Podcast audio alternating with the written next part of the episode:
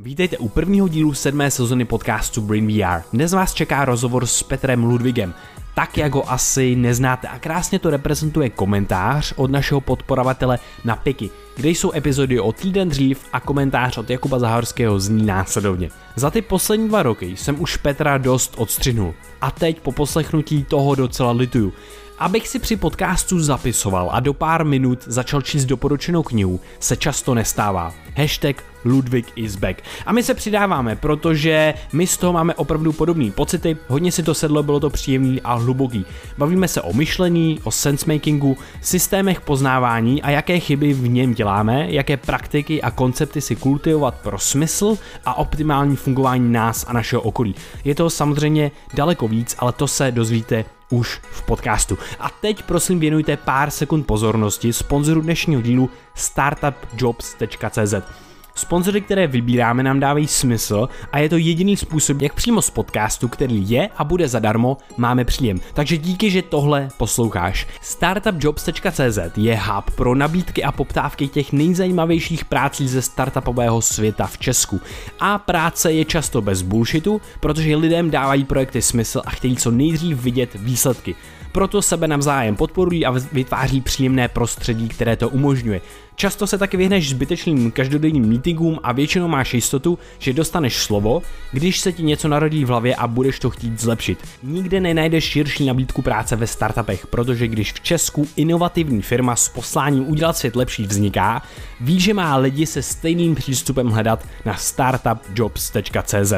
Tak to taky vyzkoušej, maximalizuj náhodu, třeba tam najdeš něco, co ti bude dávat smysl, protože tam toho opravdu hodně. Tak a poslední slovo k nějakým novinkám v rámci Brain VR. Máme venku náš nový merch, máme trička, dvě verze, černý, bílý nebo This is the Moudrost, anebo Fascinuje mě existence. Takže link na startajobs.cz a na trička najdeš v popisku tohle podcastu a v neposlední řadě máme ještě pár volných míst na náš letní kemp od 1.7. do 3.7. Je to smysluplný kemp Brain VR, bude to už pátý v řadě, moc se na vás těšíme, napište nám pro víc informací nebo přihlášení. Tak a teď už vás nebudu zdržovat, užijte si tenhle ten fakt uh, příjemný, hluboký díl s Petrem Ludwigem, jak ho asi neznáte.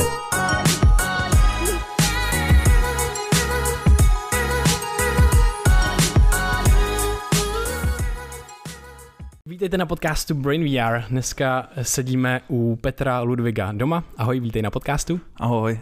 Hele, uh, myslím, že tě asi většina lidí bude znát a my jsme to představení chtěli pojmout trošičku jinak. Takže pokud bychom vymazali vši, vlastně možná poslední dva roky, všechno, jak tě mají lidi spojeného třeba jako s covidem, jak tě nejrůznější prostě články a tak nazýval jako data scientist a tyhle ty věci, nebo jako influencer a další, další takovéhle nálepky, tak jak by se bez všech tělen z těch nálepek a spojení i vlastně s, s koncem prokrastinace, jak by se představil, co Petra Ludviga na tomhle světě zajímá? Hele, to je nejtěžší otázka, že jo? protože já těch věcí dělám, uh, dejme tomu třeba pět, který všechny mě docela definují. Jedna z nich je knížka, a takže vlastně bych se nazval trochu spisovatelem, protože knížka uh, mě hodně definuje. Pak dělám podcast, takže bych se nazval svým způsobem podobně jako podcasterem, nebo jestli se to tak dá nazvat. Pak mám firmu, kterou mám 16 let, která má 30 lidí a jsem na to docela hrdý, že ta firma tak dlouho funguje, takže bych se nazval asi podnikatelem. A do toho samozřejmě dneska uh, jsem na sociálních sítích, takže nálepka jakéhosi influencera tam asi do jistý míry je vždycky, když člověk chce ovlivňovat lidi na sociálních sítích, takže možná i to. A do toho se snažím vlastně nějakým způsobem vyjadřovat k aktuálním tématům, které jsou ve společnosti, což údajně se jmenuje jako publicista, nebo vlastně člověk, který nějakým způsobem uh, se vyjadřuje. No. Tak uh, nedá mi to a proto jsem třeba komentoval covid, nebo proto se teďka vyjadřu třeba k tématu Ukrajiny, protože si myslím, že když má člověk ty sledující, tak jako je to docela důležité nějakým způsobem hodnotově um, se vyjadřovat. No. A jenom, eh, eh, co potom eh, transcenduje vlastně tyhle ty věci, pokud bychom šli právě za ty, jo, za ty vlastně jako role, který, který zastáváš, co, co je víc, co jsou ty motivace, které vedou k tomu, že děláš všechny tyhle ty věci? Hele, já si myslím, že to je za prvý moje touha těm věcem chtít rozumět, takže nějaká moje zvídavost, protože já si pak třeba načtu, já nevím, články o tom tématu, a pak ta touha to jakoby sdílet a pomáhat lidem, aby ty věci rozuměli. A to třeba celá knížka Konec prokrastinace je vlastně na stejném modelu, jo? že mě zajímala prokrastinace moje vlastní, nějak jsem to téma nastudoval, nějak jsem šel do hloubky, spojil jsem nějak ty informace dohromady a pak mě přišlo zajímavý, že by to mohlo přijít užitečný i dalším, tak jsem to dal do knížky nebo do přednášek. Takže nějaká moje touha pomáhat lidem lépe rozumět světu. A zároveň moje vlastní na tom začátku. A co tě z těch všech tvých činností momentálně naplňuje nejvíc? No, uh, to, je jako, uh, to je otázka, kterou si kladu každý den, protože ono se to mění v čase. Jo?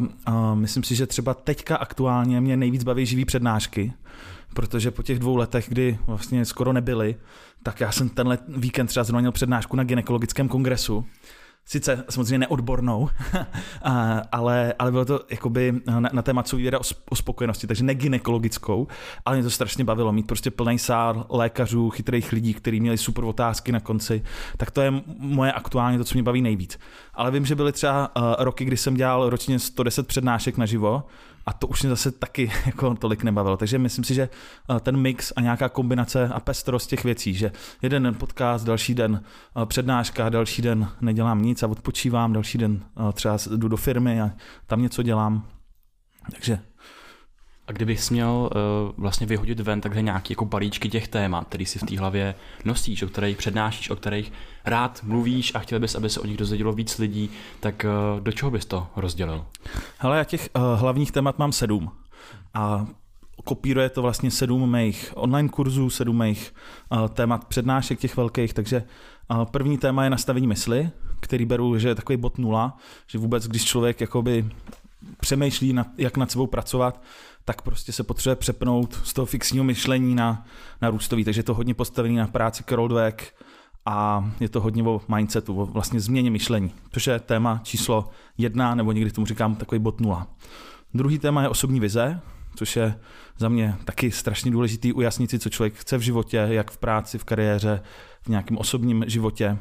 Třetí je sebedisciplína, nějaký návyky, eh, schopnost eh, si líp zorganizovat čas, dokopat se do věcí, a pak to čtvrtý je právě spokojenost. Jak pokračovat po selhání, jak být odolnější psychologicky, psychicky vůči nějakým těžším životním situacím a nějaká psychohygiena a tak dále. A to jsou vlastně čtyři hlavní, které vycházejí i vlastně podle kapitol knížky, jak je napsaná, konec prokrastinace teda.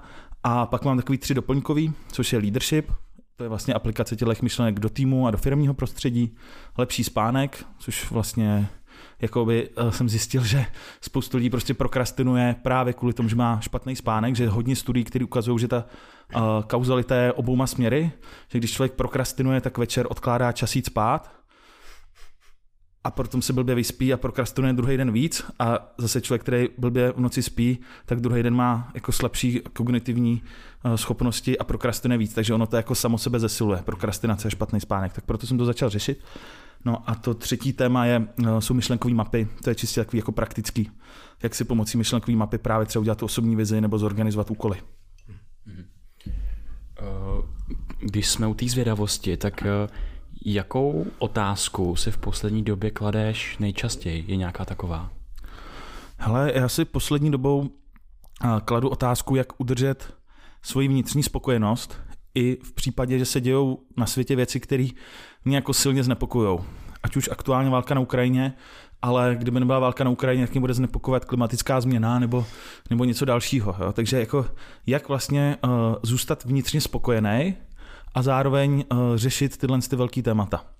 Jo? A já si myslím, že ta odpověď, uh, když si můj kamarád řekl větu, jsem spokojený, ale stále nespokojený. Já jsem to na prvních pohled jako nechápal, jako co ti myslí, ale pak jsem to pochopil, že vlastně ta čeština používá spokojenost ve dvou významech. To, že ty jsi spokojený sám ze sebou a to, že jsi spokojený s něčím. Takže já můžu být spokojený sám ze sebou, můžu být jako tu vnitřní spokojenost OK, ale můžu být zároveň nespokojený s tím, co se děje na Ukrajině. A to jsou dva odlišné koncepty a bohužel čeština proto používá jedno slovo spokojenost. Takže ty řekneš, jsem nespokojený, ale vlastně může to znamenat, že jsi nespokojený s něčím, nebo že jsi nespokojený vnitřně. Mm-hmm. A no, možná bych šel hlouběji do tohoto tématu, protože my jsme si tady vlastně víceméně začala končit jedna krize a začala krize druhá. Takže poslední dva a půl roku to mentální zdraví ve společnosti nemá úplně jednoduchý. Tak eh, jak používáš ty tu nějakou osobní spokojenost v tom svém životě? Co pro tebe funguje? Hmm. A co bys tady zazdílel s náma? Hele, mně se v tomhle tom hrozně líbí myšlenky zenového buddhismu který vlastně říká tu hlavní tezi life is a struggle, že prostě život je těžký a je potřeba ne s tím bojovat, ale spíš se s tím umět smířit a vlastně takový to, ať se děje, co se děje, tak vlastně uh, být právě vnitřně vyrovnaný. A já tomu někdy říkám jako mít zenový jezírko v hlavě, protože uh, když člověk jako je v těch buddhistických chrámech a sedí u toho jezírka, který je prostě krásná klidná hladina, teď všude ten píseček uhrabaný, tak to já miluji, já tam nejvíc odpočinu, ale vlastně tohle si chci jako odvíst do toho západního světa, když jsem třeba právě v Japonsku a vracím se zpátky, tak si chci vodníst ten stav, který mám, když jsem u toho zenového jezírka. Takže tohle mě v tom pomáhá, že si vždycky jako tohle připomenu a samozřejmě myslím, že v tom hodně pomáhá nějaký mindfulness, techniky, meditace a vlastně takový ten nadhled, jo, ta takzvaná metakognice, že, že člověk vlastně si říká jako ať se děje, co se děje, tak vlastně já jsem spokojený, protože to jsou jenom ty externí věci, ale vnitřně prostě jsem zdravý, žiju ve svobodě, mám dneska hezký počasí a nějak si to jako takhle spojit, no. Mm-hmm. A jak to, jak to kultivovat, ten, ten zenový klid? Protože dneska tak opravdu uh, už máme ten druhý orgán v té kapse, což je náš telefon, ten nám tu pozornost neustále jako loví a jsme jako navázaný jakoby na takový nitky nejrůznějších událostí, informací, který částečně my se o nich můžeme oprostit, ale tady prostě pokud člověk žije ve střední Evropě, tak nějaký chrámový uh, život v nějakém až jako abnormálním klidu není možný, takže neustále budeme vlastně vhazovaný do toho hmm. kola a člověk se tam vlastně musí vytvořit i nějakou k tomu klidu i nějakou tu odolnost, aby vlastně odolal těm primárním pohnutkám našeho mozku, protože Jasně. přece jenom si většinu těch věcí jako nevybíráme. Oni nám, oni nám jsou předhazovaný a my potom po nich skáčeme vlastně už jako by default. Tak jak, jak, jaký má třeba praktika, má, nebo máš nějakou osobní filozofii, kromě toho zenového, nebo Aha. nějaký praktický typy, jak to o tom může člověk sobě kultivovat? Tak vy jste právě teďka v mém uh, zenovém chrámu a sám můj byt je vlastně zařízený ve stylu japonského minimalismu a já se ráno probudím a vlastně už jako tady tu, ten mindset toho klidu mě dává ten byt.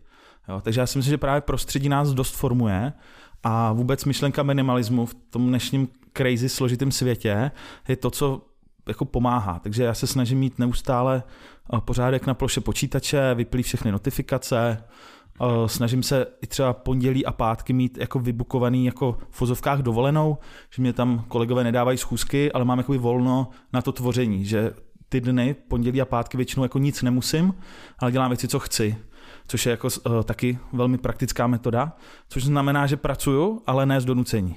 Jo, není to tak, že bych měl nějaký turučko a jel prostě a že něco musím, ale že prostě se ráno probudím, mám prázdný turučka a říkám si, tak co dneska chci. A může to právě být něco, že uh, se jdu projít, přemýšlím, vezmu si blog a vymýšlím nějaký nový koncepty. A to mě hodně funguje. Takže kdybych to schrnul, tak probouzet se už v minimalistickém zenovém chrámu, což samozřejmě teď mě budou kritizovat lidi, co mají děti a budou říkat, to nejde, to není možný s dětma, tak těm říkám, že aspoň ať si udělají třeba zenovou ložnici, kam ty děti jim třeba jako tolik nechodějí, nebo ať si udělají prostě uh, zenový chrám prostě ve svém uh, ve své práci, v kanceláři a tak dále. Jo. Takže vždycky to jde trošku a to je za, za mě to, čím vlastně začíná ten den. No. A máš to třeba spojený i s tím, že když tohle to funguje jako pro tebe ten zenový chrám, tak třeba tady jako ani nečteš nějaký jako novinky nebo, nebo nekonzumuješ ty informace o třeba těch krizích nebo podobně, protože ono to, co, kde co děláme, tak to potom ten náš mozek to spojí jako s tím prostředím a je velmi těžký se to, se to potom oprostit, že člověk se může vybavit, eh, když se třeba přestěhuje a já nevím, nebo když prostě pracuje ve své ložnici, tak hmm. potom v té posteli tě napadají adekvátní myšlenky k tomu, té činnosti, kterou tam děláš, eh, jako prostě někde jinde. Tak eh, jestli to tady máš opravdu jako posvátný, a nebo jestli ti daří nějak jako vytyčit ty hranice? Hele, posvátný mám tamhle ten rok, kde mám pracovní stůl, tam jako neprokrastinuju, jako nikdy, protože když už si sednu k notebooku, tak já na notebooku nechodím na sociální sítě úplně. A pak mám posvátnou ložnici, tam jenom spím, tam taky se snažím jako ani nečíst, nic jiného nedělat ale samozřejmě jako občas prostě se stane, stane to, že člověk se zasekne na sociálních sítích a to se většinou děje buď to tady nebo tamhle. ale, ale jako uh, tahle myšlenka za mě je hodně důležitá, minimálně aspoň tu postel si udržovat jako čistě na spaní, protože když tam člověk začne prokrastinovat, tak přesně pak odkládá ten uh, moment toho usnutí nebo toho, že, že prostě uh, ještě, ještě chvíle, ještě zčeknu tohle, ještě se podívám na nové zprávy a pak člověk jde spát až za hodinu. No. Eh, já bych se chtěl možná eh, posunout eh, k dalším, k dalším tématům, co nás, co nás teďka zajímají. A hodně jedno z témat, který prostě se nám objevuje znova a znova v naší pozornosti, tak je právě třeba téma jako smyslu a obecně kam jako civilizace směřujeme a jsou tak jako zajímavé věci, které přinášejí mm, nejrůznější jako challenge, kterým prostě jako čelíme. Hmm. A nikdy jsme jim nečelili dřív, prostě je to, je to úplně zcela bezprecedentní nová doba, dneska, kde se vyskytujeme.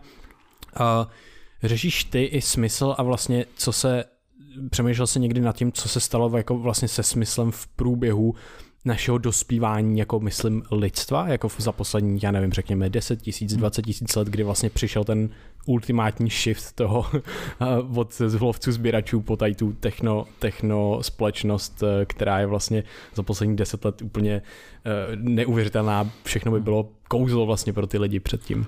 Hele, eh, já si myslím, že ten zlom nastal s tou průmyslovou revolucí, jo? že vlastně před ní, když si pracoval na nějaký vesnici a byl s farmář nebo prostě uh, dělal tak uh, dělal jsem nějakou práci, tak většinu života prožil jenom na tom jednom místě a neměl vůbec takový ten vztah k tomu celému světu. Jo, protože to pro tebe byla jako ohromná, nekonečná země a ani jsi vlastně nevěděl třeba, že země je kulatá, nebo prostě tě to ani nenapadlo. A pak přišel ten moment toho, že vlastně uh, s technologiemi uh, jednotlivec dostal docela velkou moc a vlastně dneska téměř každý jako může opravdu mít velký dopad na, na celý svět. A to se na jednu stranu může tvářit jako super věc, ale pro spoustu lidí je to pak ta existenciální krize, hmm. že když jako náhodou jako nedělají něco smysluplného, tak mají pocit, že jako selhávají a je to o to bolestivější. No. A mně v tomhle tom přijde uh, docela jako zajímavý uh, jako chtít ten svět změnit, ale zároveň najít tu klid a pohodu, když to zároveň neděláš. Mm. Jo, protože uh, myslím si, že, že je to jinak strašně zničující a já jsem to zažil třeba, když, když nám vyšlo to uh, video ohledně roušek a dostalo se do celého světa, mělo to dosah přes miliardu lidí a já jsem si pak říkal, a teď musím udělat něco dalšího. A, mm. a teďka spoustu lidí mě uh, psalo, tak udělej nějaký video uh, k Ukrajině. A já jsem teďka neměl žádný nápad. Teď jsem si říkal, Ježíš Maria, tak já bych měl, musím. A teď jsem si to měl chvíli jako pár dnů takový jako reálně jako tlak na sebe nebo takovou jako malou depku. A si říkám, vlastně jako nemusím. Já jsem tyhle věci musím dělat Uh, ne, právě nemusím, ale chci je dělat. A když prostě nemám nápad, tak se na sebe nemůžu zlobit, že prostě zrovna teďka mě nenapadlo nějaký osvětový video o Ukrajině, který uvidí miliarda lidí. Hmm. Takže najít takový ten balans mezi tím, že chci změnit svět, chci dělat smysluplné věci, chci se zasadit o to, aby naše eh, děti žily v o trošku lepší společnosti, aby jsme tu planetu předali v lepším stavu, ale zároveň, když mě nic nenapadá a nic nedělám, tak z toho nemít jako tu existenciální krizi. No. Mm-hmm tomhle jsou uh, jenom vlastně hrozně ošemetní ty sociální sítě, protože nám vlastně vzniká virtuální paralelní identita tam, že tam najednou ty uděláš toto video o těch rouškách a to tě pasuje do nějaký role a je to opravdu jako skvělý počin a najednou už jako přesně tam vzniká ten tlak, že ostatní už od tebe něco očekávají, spadneš do nějaké škatulky, ale přitom ty máš jako další roli a to je vlastně ten jako reálný fyzický uh, Petr Ludvík, hmm. který dělá věci, protože ho zajímají, protože, já nevím, chce jako něčeho, o něco usiluje a to jsou jako dvě vlastně potom diametrální věci. Ten obraz, který o tobě nosí ostatní lidi ve svých hlavách a ty se ho, ty se vlastně, vlastně ho snažíš jako rozluštit tím, jak potom hodnotíš ty zpětné vazby hmm. a potom ten, který nosíš jakoby sám o sobě ty ve svý vlastní hlavě, že? Který, který z nich je potom důležitější. No já si s tím myslím, že tam je uh, vlastně věc, že nejenom, že ostatní k tobě mají nějaké očekávání, ale nejhorší jsou ty očekávání, které máš ty sám k sobě hmm. a vlastně jako mě tolik jako nevadilo, že ty lidi mě píšou, že bych měl něco udělat, ale mě vadil ten můj, ten jako, že, prostě já chci, ale nevím. Jo, takový ten, to moje očekávání, teď přece musíš něco vymyslet. Teď, když jsi to udělal jednou, tak musíš po druhý. To samý s knížkou, že jo? Jako říkám si, tak jsem napsal jednu knížku, tak přece napíšu druhou knížku. A ono to není tak jednoduchý prostě vymyslet koncept jako jen tak další knížky. No, takže mně třeba přijde, že to uh, očekávání okolí není tak destruktivní jako to očekávání sám k sobě, když už se člověku jednou něco podařilo.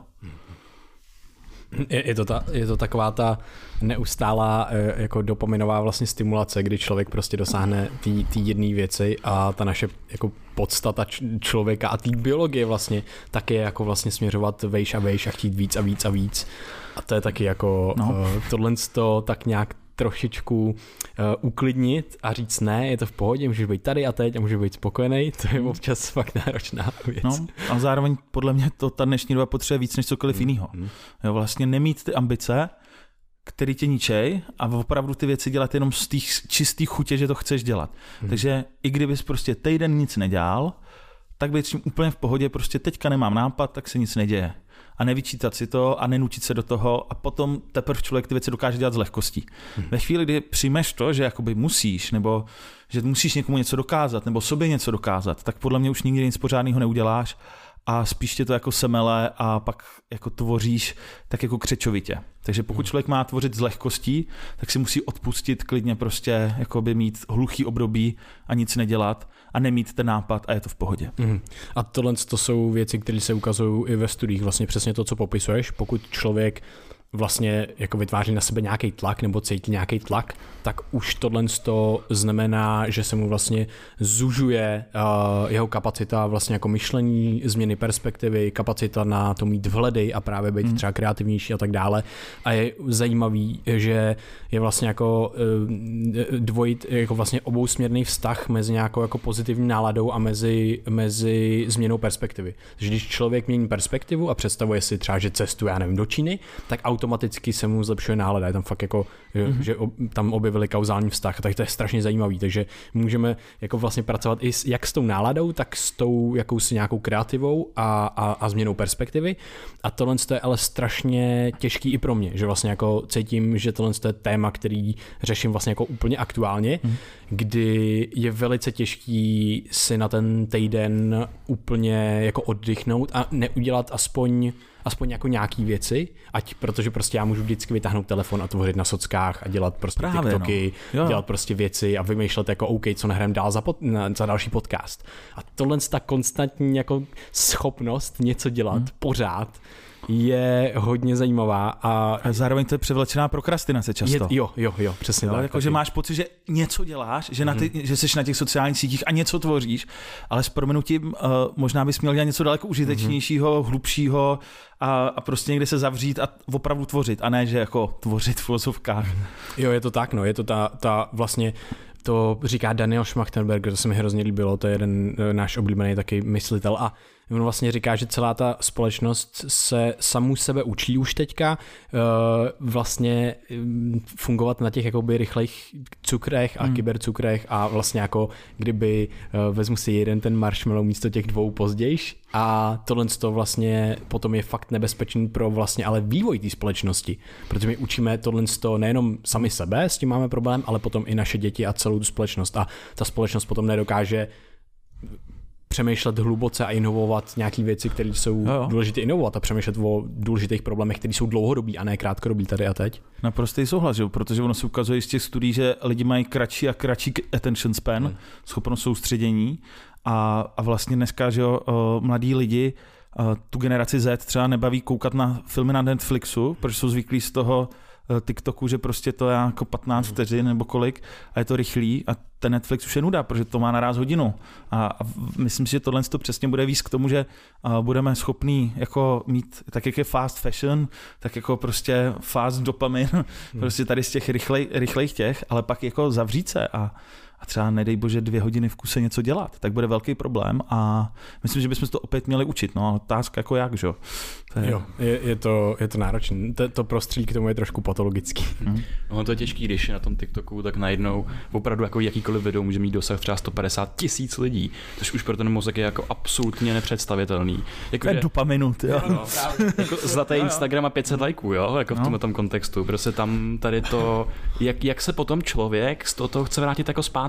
Jakože k tomu, co mu potom bude tvořit tu nějakou uh, everyday odměnu, co mu bude dávat jako smysl v tom a tom, když to neustále taky pumpuje tím dopaminem. No právě, no. A já si myslím, že uh, já jsem kdysi měl přednášku na téma dopaminový minimalismus, což bylo právě spojení těch dvou konceptů minimalismu a zároveň aplikovaný na ty dopaminové lákadla. A, takže vlastně jako o, přesně jako dá, dát si detox od sociálních sítích, schovat si, schovat si lajky, abys nevěděl, kolik u té fotky máš srdíček a jako bojovat jako aktivně tady s těma o, lákadlama, protože co si budem, ty lákadla jsou tak dobře udělaný a oni zaměstnávají nejlepší adiktology světa, že jo, aby jsme na to klikali a ty jsi jako ta slabší strana v tom. Jo. Ten algoritmus je daleko silnější než ty a on ví, jak to udělat tak, abys uh, na tom byl takzvaně hooked, že jo.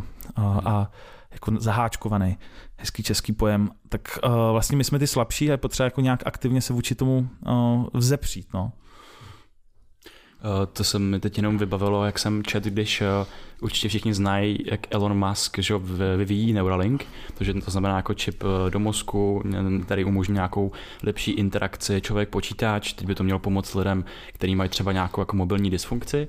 A krátce potom, co oni to vlastně začali vyvíjet, někdy po roce 2016, tak Facebook oznámil, že budou vyvíjet svůj vlastní vlastně čip, ale teď potom bouchlo, že jak prostě oni trošku jakoby nachá, za, zachází s těma datama svých uživatelů, takže uh, vlastně jako mít čip v mozku, který ti bude ještě líp personalizovat reklamu na základě toho, co ti aktivuje za neurony, tak... Paráda, ne? To je, to je paráda, no. jako být investor Facebooku, tak mám radost. A samozřejmě, že jo, jako to jsou všechny ty otázky, které nás čekají ohledně uh, metaverzu a toho vlastně našeho soukromí, kde všude budeme dávat naše data a kdo je bude používat přesně, aby nám prodával více reklamy. A já si myslím, že tohle jako reálně bude ta budoucnost, no. Že ty si do, dobrovolně necháš implantovat něco, co ti bude prostě uh, jako měřit, zkoumat a bude ty data někdo si kupovat, no. Mm-hmm. Když jsme byli u těch sociálních sítí, teď eh, to byl vlastně docela dost vidět během těch posledních dvou let a myslím si, že to jako bylo asi docela dost tlaku. Jak jsi to vlastně prožíval? Co ti ty sociální sítě v tomhle kontextu třeba přinesly dobrýho, ale naopak kde uh, to bylo takový jako témnějšího rázu? Hele, uh, za mě to ty dva roky byly strašně zajímavý a je to vlastně školení, který bych si jako jinak nekoupil, kdybych to nezažil. Ono se to těžko někomu popisuje, jo, když vám třeba po rozhovoru v DVTV přijde 500 nenávistných zpráv a lidi sdílejí, že vás zabijou, sdílejí adresu, kde bydlíte, a nějaký satanista říká, že na vás dělá rituály, že do roka zemřete. A teď vám to prostě přijde v té škále. Jo. Jako, člověk se nepřipraví na to množství těch, těch hejtů, které jako přijdou. A teďka už jsem vůči tomu úplně odolný. Jo. Jako, že, že vlastně jako zpětně si ani jako ne, nevím proč, myslím, že to byla to, že to, když to člověk zažije poprvé, tak ho to rozhodí, ale člověk si zvykne na všechno, prostě mozek si zvykne na všechno. Jo, takže když už to je po třetí, po čtvrtý, tak už si říkáte, jo, jasně, satanisti, super, výhrušky smrtí dál, znám, jo, buďte trochu kreativnější, vymyslete nějaké nové věci. Jo, takže to je první věc, jako ta uh, škála hejtu bych to nazval, jako to množství, který člověk dostane, když naraz je jako uh, vidět hodně. Druhá věc, samozřejmě já jsem spoustu i chyb udělal já. Jsem si párkrát naběh na vidle a stačilo jenom to, kdybych si to po sobě přečet, očima někoho, kdo mě třeba úplně nemá rád a očima taky jako, jak by se tahle věc dala blbě pochopit. Jo, protože třeba můj úmysl byl nějaký, ale prostě napsal jsem to tak hloupě, že se to, jako někdo to pochopil, jako že to myslím úplně jinak. No tak teďka dělám to, že si každý ten status jako přečtu očima a vždycky si dělám srandu, eh, že to čtu očima mikýře, jak by tu věc někdo na mě mohl použít a vlastně odfiltroval jsem podle mě tak 95% nějakých jako budoucích problémů. A samozřejmě pak je nějaká část těch věcí, na které se člověk nepřipraví. Jako to, to prostě, to, že mě eh, třeba nějaká slečna poslouchala u, u, u, u oběda v neděli a pak to dal na Twitter, tak to člověk jako se na to nepřipraví, dokud to nezažije. Ale jako každopádně bylo to zajímavé v tom, že teďka mám daleko víc jako vlastního nějakého takového uh, jako klidu v tom, že ať se děje, co se děje, tak mě málo co rozhodí. Prostě není to 18-minutový video, tak cokoliv jiného je vlastně pohoda. Jako rozhodovací princip Mikýř v tomhle tom je asi jako docela zajímavý. Je to bullshit nebo to není bullshit? Jasně no. A on jako to video udělal jako dobře, jo. Jako, uh, proti tomu není co říct, um, že mě opravdu v mnohem nachytal na švestkách, jak se říká. A vlastně jako samozřejmě uh, on by asi takhle nachytal každýho do jistý míry, jo? kdyby si analyzoval uh, takhle jako poctivě každýho, tak každý někdy trošku káže vodu, pije víno nebo, nebo používá argumentační fauly a tak. Ale vlastně tak jako je to zpětná vazba, kterou buď to jsem mohl proti tomu kopat a bojovat a říkat, tak to není, anebo prostě říct, ale tak jo, tak se nějak poučím a jdeme dál. No. Uh-huh. Jako argumentační fauly, to už asi pojem, který, který už pod sebe asi neodpářeš. Ale jako mě, vlastně já si to dělám srandu, protože ono to vlastně jako uh, je vtipný, protože uh, vlastně uh, pak se mě Mikýř uh, omluval v DVTV, že on to měl blbě a ne já, takže on tam jako školí za argumentační fauly a pak se ukázalo, že on to měl špatně a ne já, tak to bylo takový vtipný. A myslím si, že aspoň čím víc lidí bude znát pojem argumentační fauly, tak dobře. Jo. jo, jo. Jako dobrý i špatný mím, pořád je to mím, že jo? no jasně, no, přesně. A pro mě to byla fakt škola, kterou bych si měl jako zaplatit, jo, tak to prostě člověk si takovýhle školení nekoupí, jenom to musí zažít. Bylo to místa bolestivý, samozřejmě, neříkám, že ne, jako spoustu věcí jsem jako rozdechával dlouho. Některé ty hejty mě prostě třeba jako na 14 dní jako sejmuly, že jsem nebyl schopný skoro nic dělat ale myslím si, že prostě uh, je potřeba se o tom bavit, je potřeba se o tom bavit s lidmi, co to taky zažívají. Já v podcastu právě měl x hostů, třeba uh, Emu Smetana, která to zažívala že jo, po selfiečku před Notre Dame, tak ta taky prostě byla x týdnů jako odpálená těma, těma hejtama, co dostávala. A vlastně jako trošku pomáhat lidem, aby měli empatii vůči těm lidem, kteří hejtujou, že jsou to taky lidi. Jo? Jakože prostě ty napíšeš jako jeden vtip, ale když to napíše 500 lidí během hodiny, tak už to tak vtipný není třeba. Mm-hmm. Ještě u těch sociálních sítí, já myslím, že toto by mohlo být i přenositelný jako pro naše posluchače. Ono, když vlastně něco vyhodíš do toho uh, virtuálního prostoru, který je takový víc anonymní a vlastně tam přestává fungovat nějaký zpětný vazby, který máme v tom reálném světě, že člověk zkrátka tam dovolí jako daleko víc, Uh, máš uh, nějakou osobní filozofii nebo nějaký hodnotový kompas, kterým se řídíš, když uh, do, těch, do, toho, do toho prostoru jako něco dáváš? Jako jestli si řekneš, jestli třeba někde sám sebe neli, nelimituješ příliš, protože se třeba jako bojíš, něk, hmm. že by to fakt mohl být třeba nevím, i bullshit nebo hate, že tu náhodu nemaximalizuješ tolik, nebo prostě nevyjadřuješ se tolik, a nebo na druhé straně uh, No, jestli máš, jestli máš nějakou takovou osobní filozofii. Uh, rozhodně uh, ta myšlenka, co nechceš, aby jiní činili, tobě nečiň tým. A já vlastně jakoby vždycky, když se třeba vůči někomu rozjede hate, uh, tak, tak se do toho nezapoju teďka. Jediný, koho občas hejtuju, jsou uh, politici, který berou, že jsou vlastně za to jako placený a je to trošku ně, něco jiného, než když to je jako normální člověk, který prostě se jenom vy, vyskyt uh, na těch sociálních sítích. Jo, takže pokud někoho kritizuju, tak je to třeba Andrej Babiš nebo Miloš Zeman, tak do nich jako šiju, ale vlastně dávám si pozor, abych jako nešil do lidí, kteří nejsou politici a nejsou vlastně profíci. Tak to je třeba jedno z pravidel a zároveň uh, si dávám velký pozor, abych uh, rozlišoval moje názory a fakta, takže uh, se snažím fakt poctivě ty věci zdrojovat. Že když něco říkám, to bylo vidět třeba, když jsem psal nějaký příspěvky o covidu, takže dole bylo třeba jako deset odkazů věcí, z kterých uh, čerpám, protože prostě uh, je to velmi nezodpovědný říkat jenom svoje názory, který člověk nemá podložený. A bohužel ten internet je to plný. Mhm. Vyhodím pojem epistemická krize. Co to je?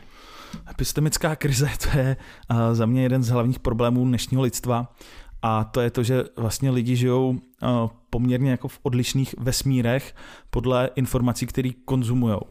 A vlastně je to, jak kdyby člověk se zabalil nebo zaobalil uh, neprostupným nějakým jako, jako bublinou a potom vlastně opravdu žijeme uh, v jiných vesmírech. Jo? Takže dneska lidi, kteří obhajují Putina, tak opravdu věřej tomu, že ty záběry z Ukrajiny jsou falešný, že to jsou herci, opravdu tomu upřímně věřej a epistemická krize je právě ta neschopnost uh, se vzájemně už domluvit a najít nějakou společnou řeč a, a vlastně uh, nějakým způsobem uh, hledat společnou pravdu. No. Takže efektem je potom jakási rezignace na vůbec koncept pravdy u lidí a myslím si, že to bylo vidět právě ohledně covidu, třeba ohledně vakcín, ohledně jakože že se to vybarvilo za ty poslední tři roky jako totálně. Jo. On o tom psal hodně Honza Kulvajt, a právě o epistemické krizi a bohužel jako nikdo na to nemá nějaký jako účinný řešení. Prostě bohužel tady jsou lidi, kteří uh, žijou opravdu v jiném vesmíru, v tom informačním, konzumují úplně jako svoje média, mají svoje odborníky, mají vlastně jako i svoje studie, že jo, to bylo vidět o, ohledně Ivermectinu, který vlastně jako dokonce svoje metaanalýzy, které byly sice postavené na jako špatně vybraných studiích a když uděláš metaanalýzu ze špatných studií, tak vyjde špatná metaanalýza, ale, ale vlastně jako v jejich světě prostě mám studie, mám metaanalýza, mám s odborníky, všechno to jako do sebe zapadá, akorát bohužel to není pravda, no. Uh, a to, to, to je to je jako velký téma tohle protože to už není jenom to, že žijeme v jiných jako vesmírech víceméně nedokážeme se domluvit, ale potom už my přestáváme mít schopnost uh, ten vesmír nějak jako objevovat v té um, jako v tom, co je pravděpodobnější. V tom, nechci říkat úplně pravda, ale to, co je hmm. pravděpodobnější, protože je těžký, nevím, Jasně, je to moc Ta, Taky silnej... nemám rád koncept pravdy no, s velkým no, jako 100% konceptu, tak. takže vždycky je to nějaký, nějaká cesta, nějaký jo, hledání. Jo, jo, jo, jo. Takže co, co nejpravděpodobnější prostě věc a teďka vlastně jako žijeme v nějaké jako post-truth době, hmm. post-truth society a teďka jako jak se v tom sakra vyznat, hmm. protože jako je vlastně už hodně těžký potom se domluvit úplně jako na základních věcech a mě strašně baví, že tahle ta, no baví, uh, jo, jako baví mě to a zároveň je to strašidelný trošku, ale tahle ta epistemická krize sahá strašně hluboko do vůbec jako vnímání člověka reality. Jo. A tohle, co se potom odráží v těch našich osobních vesmírech. To jo. je šílený tohle. A ono to do jisté míry tady bylo vždycky, že když si člověk hmm. vezme jako uh, třeba náboženství, když se potkali, uh, já nevím, před tisíci lety uh, úplně odlišné kultury s odlišným náboženstvím, tak to taky byla určitá epistemická krize. Taky se nedomluvili, taky jako ten jeden nechápal, že ten druhý věří úplně jako něčemu jinému. Takže uh, vlastně ten mozek by design vlastně podléhá tedy těm uh, kognitivním klamům, ale přijde mi, že dneska je to jako nebezpečnější v tom, jak uh, na velké škále se to děje a jak snadno se ty lidi dají jako ovlivnit právě skrz sociální sítě, že asi všichni viděli filmy jako The Great Hack hmm. nebo Social Dilemma, které vlastně ukázaly, jak snadno se prostě před volbama ovlivňuje myšlení lidí a potom rozhodování. To je jako za mě jako takový memento, který by nám měl ukázat, že to je fakt velký průšvih. A ten covid taky, že, jo? že prostě si schopný přesvědčit lidi, že je tady jako v reálu nebezpečný vir a přesvědčíš je, že to je v pohodě a oni se pak nechrání nakazy a někde umřou, tak jako v tu chvíli ty dezinformace opravdu zabíjely. Jo, a to je, to je za mě teďka jako už jako velký červený uh, vykřičník nebo t, nějaký blikající, blikající kontrolka, že bychom s tím měli něco dělat. Mm-hmm. Uh, Gregory Bateson vlastně v 80. letech uh, mluvil a psal o tom, že vlastně máme nějaký jako základní epistemický jako chyby, které děláme, chyby, chyby našeho poznávání a že oni chvilku můžou fungovat, jenomže potom se vymknou kontrole a už jsou vlastně, je to jako kdyby takový bad trip v vozovkách, že vlastně my jsme už tak daleko v té epistemické chybě, protože to je naše zá, jako nějaký základní vnímání reality, že potom my se s tím nemůžeme jako vlastně dostat a, a aby jsme se z ní dostali, tak musíme udělat hrozně moc velký krok mimo, který nám přesně. není vůbec jako už pro nás možný. Musíš rozbít úplně veškerý přesně, své koncepty. Přesně, přesně, přesně. A to vlastně jako po těch lidech ani těžko můžeme chtít, mm-hmm. že? protože oni veškerou svou identitu mají postavenou na něčem a jako všechno změnit, to jako je i pro ně jako ohrožující, mm-hmm. takže ten mozek to vlastně nechce. Jo, jo, jo. Uh, mě tady ještě tohle z toho, když jsme u jako trošičku společnosti a toho, jak se hůř a hůř můžeme domlouvat a spolu komunikovat, tak eh, je zajímavý, že ten svět jako se vlastně vyvíjí v rámci těch informací hodně rychle, jak jsme říkali, ale tohle to vede k tomu, že najednou, abychom my věřili a chápali rozhodování některých vlastně jako entit, které jsou na náma, jako jsou politici a tak dále a stát, tak vlastně je náročnější náročnější, protože my najednou bychom museli rozumět prostě od právě jako fyziky po nějaký jako, kdyby Právo, sociologii, práv, ekonomii. Vlastně všechno. Vlastně všechno. A najednou člověk by musel být odborník ve všem a už jakoby to není možný. Hmm. Jako, a to, to, to, to je taky jako otázka a házím to jako spíš jako do éteru. Hmm. Asi na to nemáme odpověď, ale prostě vlastně jak tohle to si myslíš, že se bude vyvíjet do budoucna? Je, je ten, ten, ten stát, ta entita schopná změnit třeba uh, aspoň dlouhodobě do budoucna nějaký systém vzdělávání, který umožní důvěřovat těm rozhodnutím v úzovkách odborníků, i když vlastně občas hmm. jsou hrozně špatný, když se na to koukneme zpětně, jak je to, jo, že to je hrozně potom těžký pro toho jedince v té společnosti, hej, teď udělali takový hmm. bullshit, a, ale ten jedinec taky neví, že OK, oni udělali to nejlepší možné rozhodnutí, který teďka považovali za prostě relevantní. A bohužel zpětně se to ukázalo špatně, ale jako jako ten jedinec asi by to nerozhodnul líp, že jo? Ale tohle je těžký jako se v tom vyznat a pohybovat. Hele, eh, já si myslím, že určitá odpověď je v knížce Super prognózy, že vlastně když zkoumali jako lidi, kteří dokážou dobře, predikovat uh, budoucnost, tak uh, to často nebyli ty odborníci v tom daném oboru úplně, ale byli to lidi, kteří měli nějaký komplexní vhledy. Jo, když to tak řeknu, tak uh, mě právě třeba hodně baví teorie komplexních systémů, která je aplikovatelná jak na tu ekonomii, psychologii, na prostě spoustu jiných jevů.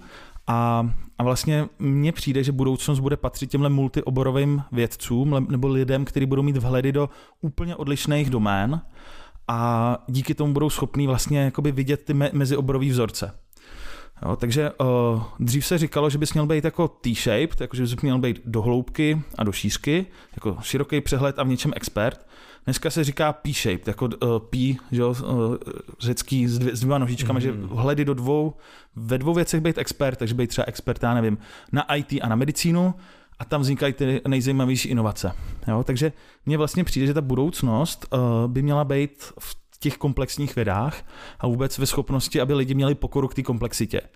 Protože kdo si myslí, že jako ví, jak se chová komplexní systém, tak z definice se mílí, protože komplexní systém definuje to, že ty ho nedokážeš moc předvídat. Ale měl bys mít k němu pokoru, ale dokážeš jakoby poznat nějaký podobný vzorce, který se objevují ve všech těch komplexních systémech, jako jsou body zlomu, nějaký emergentní jevy a tak dále. Takže za mě ta odpověď je, že bych chtěl, aby se víc právě ta teorie komplexity nebo vůbec uh, téma komplexních systémů uh, učilo na školách a, a vlastně, aby se víc školy generovaly nějaký mezioborový jedince. Ne ty jako jednostranně zaměřený experty, ale minimálně aspoň jako ty víc všestrany. Kdybychom tady měli teď představit eh, vlastně tu teorii komplexních systémů jako nějaký, jako nějaký ten celek, tak s čím bys tak začal jako lidem, co by si mohli začít jako osvojovat, aby pochopili nějaký základní principy z tohoto, aby to mohli začít aplikovat? Aha. Úplně nejlepší uh, knížka, nebo jedna z nejlepších, co jsem kdy čet, je od Radka Pelánka z Brna, která se jmenuje Modelování a simulace komplexních systémů.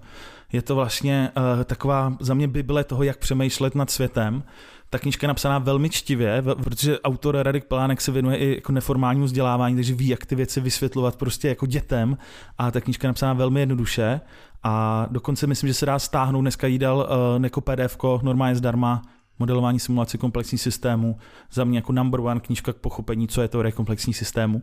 A mě to ovlivnilo hodně. Já jsem vlastně na základě toho dělal i potom diplomku svoji a přijde mi, že jak člověk tohle jednou pochopí, tak už to pak vidí ve všem. Tyhle ty mezioborové vzorce. Mhm.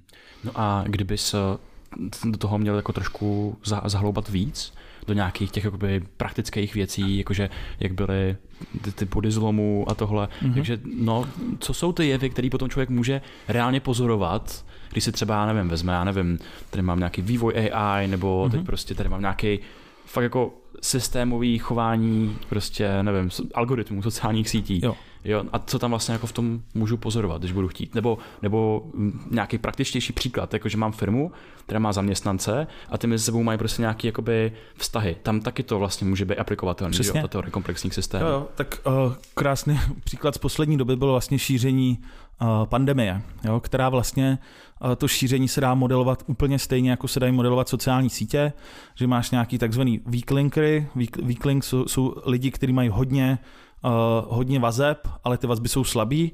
A pak máš lidi, typicky rodina, který mají ty pevné vazby, ale mají jich míň.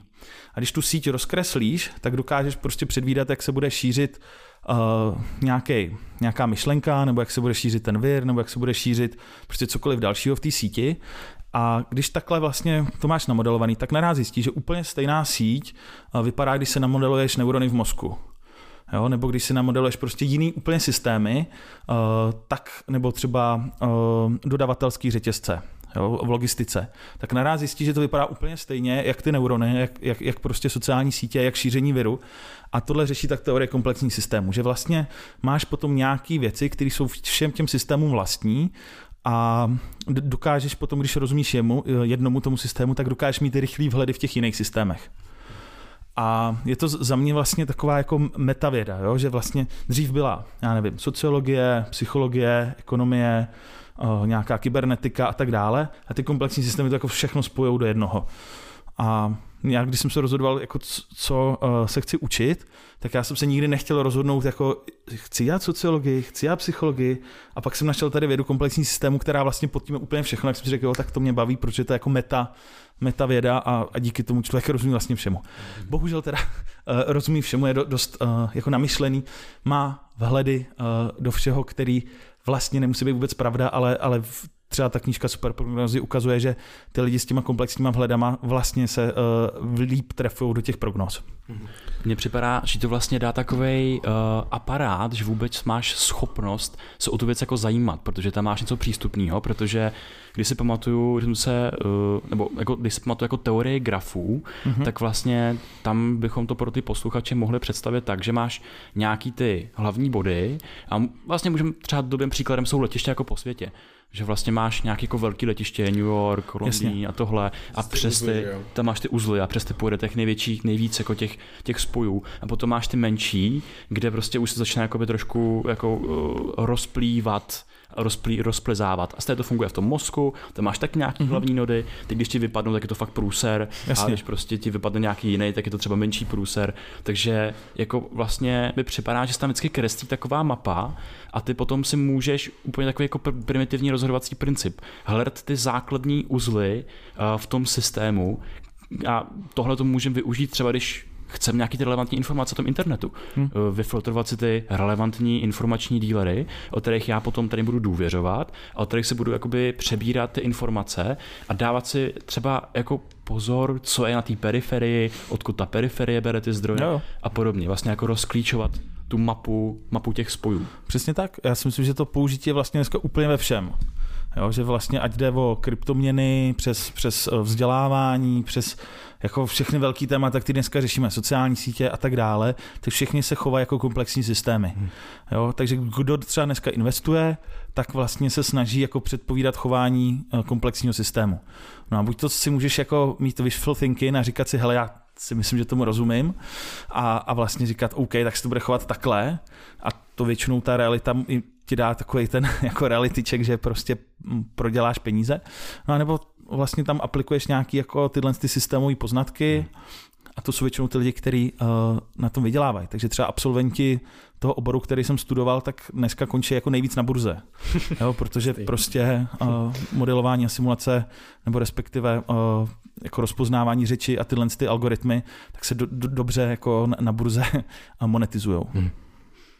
Uh, mně vlastně přijde to hrozně zajímavý uvědomění, už jenom když se bavíme o teorii komplexních systémů, jenom to, že tady jsou nějaký systémy. Jakže to je vlastně ten první switch, který mi dá vlastně vhled do těch, do těch věcí, protože prostě a dá mi vhled vlastně i do sám sebe.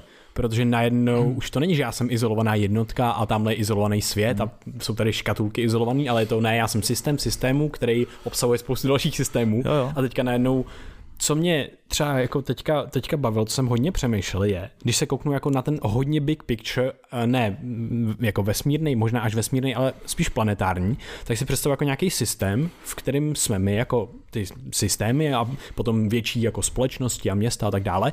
No ale co mě jako vlastně eh, zaráží je to, že my si tuhle tu systémovou povahu věcí úplně ještě neuvědomujeme a trošičku ten eh, velký systém té planety a vyčerpáváme hmm. a já nevím, jako jak přistupujeme k nějakým neobnovitelným zdrojům, jako třeba energie. Eh, říká se tomu, teď mám nový pojem právě, jakože energy blindness, že jsme vlastně mm-hmm. slepí vůči tomu, že ta energie že nebudou tady nekonečno materiálu a nekonečno energie a že to je vlastně velký průser pro budoucí generace. A jo, my myslíme na ty generace třeba o jednu, dvě generace, ale co třeba za deset, třeba za dvacet generací. Hmm. A to, to je vlastně věc, o které teďka přemýšlím a že tady jsou reálně řešení, s kterými můžeme pracovat, ale dostat je do povědomí lidí a do povědomí vůbec těch, jako té sféry, která s něčím hejbe, je náročný. Hmm. A, tak to, to je jako téma. Je to něco, co taky, taky třeba si, na, na co jsi myslel? Uh, mám k tomu dvě věci. První věc je aplikace, která se jmenuje Scale of Universe. Mm-hmm kterou určitě dejte odkaz pod, pod video. Mm. Je to mhm. vlastně aplikace, kde člověk si může jako zoomovat, že tam je člověk a ty to přizumuješ a vidíš tam buňky, atomy, anebo zoomuješ jako nahoru a vidíš tam prostě města, mm. planety, nějaký planetární systémy a je to super, že takhle myší jako uh, zoomuješ dovnitř a ven a vlastně úplně na dřeň toho nejmenšího, co známe, až pro to největší, co známe. A vlastně vidíš tam, že ve všech těch systémech, ať seš kde seš, tak to vypadá furt vlastně jako podobně. Hmm. Jo, takže uh, a my jsme jenom jako něco mezi, jako jedno z těch strašně moc pater. A právě ta druhá věc, co jsem chtěl říct, že hezky v knížce Homo Deus Yuval Noah Harari popisuje, že vlastně trošku za to můžou monoteistický náboženství, který vlastně tomu člověku řekli, že on je ten chytrý, že on je lepší než zvířata, že my jsme jako, uh, a je to strašně jako egoistický si myslet, že my jsme nějaký lepší než, než ostatní. A že třeba když byly ty uh, animistické náboženství, tak oni brali toho, toho slona nebo lva jako sobě rovnýho, že má taky duši a chovali se daleko líp k té přírodě když toto monoteistické náboženství vedli k tomu, že prostě naraz člověk se stal pánem tvorstva a začali jsme se chovat arrogantně vůči uh, ekosystému. A to si myslím, že je právě průšvih a to si myslím, že bohužel uh, na to dojedeme. Uh, nějaký jako kolaps ekosystému nám hrozí, hrozí nám vybírání druhů, pokles biodiverzity a bohužel si myslím, že uh, jako bychom se potřebovali trošku spokornit jako, jako celé lidstvo hmm. a jak je vidět, tak uh, dneska řešíme místo těchto velkých témat nějakou úplně nesmyslnou animální tupou válku, která hmm. vlastně jakoby v 21. století by pro ní vůbec nemělo být místo. Prostě nějaký uh, takovýhle, jako úplně, mě to přijde jako hloupý, jo, jako, jako středověk prostě. Hmm. Válka na Ukrajině je pro mě středověk mentální a my musíme řešit tady ten středověk místo toho, aby jsme řešili budoucnost lidstva a, a jako ty vážné problémy, které máme. Bohužel i ekonomicky, jo. spoustu miliard dolarů půjde teďka do, do válečného zbrojení místo toho, aby jsme inovovali a vymýšleli, jak se zbavit prostě uh, uhelných elektráren, tak hmm. my budeme dneska stavit tanky. Totální hmm. kravina. Jo. A je... jo, je to... fakt dementní, jako je, prostě, jako sorry, jo, ale to je fakt demence. Jo, my budeme tady jak dementi zbrojit a stavit tanky a místo toho, aby jsme řešili prostě globální oteplování. To je hmm. fakt jako... No a je to, je to o těch eh, jiných vesmírech v těch jako našich hlavách, kdy vlastně i ty potom lidi jak ty společnosti, tak ty jednotlivci řeší přesně ty krátkodobí, krátkodobí věci a nemůžou mít potom kapacitu myslet na to, OK, co to znamená v tom dlouhodobém měřítku. To je ego. Já no. si myslím, že to je ego, že to takový to po mně potupa, hmm. jo, prostě, že to mají spoust, spousty tady českých politiků, jako který vlastně mají takový to, že jako me first, jako já, já a a vlastně jako o, další generace, hmm. to bude další generace, že oni si to vyřeší. No. Jo. Jo. Uh, jenom k tomu, tomu to jsou takový, jako, mi to připadá jako dinosauří systémy. Uh, že když jsme se bavili o těch teorii komplexních systémů, tak když odřízneš nějaký systém od uh, výměny informací s jeho okolím, tak ten systém jako se nebude zlepšovat, aby jako překonal v té kompetici ty, ty systémy okolní, ale naopak, on bude strádat a, může a se snažit, ale... může se snažit, ale prostě bude víc, čím dál víc zastaralý a najednou, když odřízneš kulturu, když odřízneš člověka, nedej bože člověka, který má řídící roli a ten člověk se třeba odřízne sám od těch zdrojů informací, informací, protože prostě máš nějaký jako eh, alá skoro jako třeba diktátorský prostě skoro jako přístup. Tak a skoro si. úplně. No, no, tak to prostě je hrozný průser a fakt to je, to je přístup, který jako fakt patří, jako já nevím, do minulého století. Ano, a otázka je, jestli, ale jestli to není povahou fakt té lidské mysli a toho mozku a jestli to nebudeme řešit pořád a pořád. Protože jako my máme pocit, že vlastně ten vývoj událostí je lineární a že my překonáme nějakou krizi a to už se nevrátí, a že, že nás to něco naučí a že my jsme vlastně jako na tom vrcholu toho historického lidstva a že jsme nejlepší z civilizací, která tady kdy byla. Ale ono tapová těch věcí bude jako víc, hmm, víc cyklická. Jo, že, souhlas, no. Že jako, prostě... Já jsem si idealizoval člověka, že dokázal zmoudřet, ale evidentně se ukázalo, že prostě jsme furt stejně omezený a že se znova a znova vracíme do těch jako vývoje starších přesně středověkých módů, kde se ty lidi začnou chovat jak v tom středověku a poměrně rychle.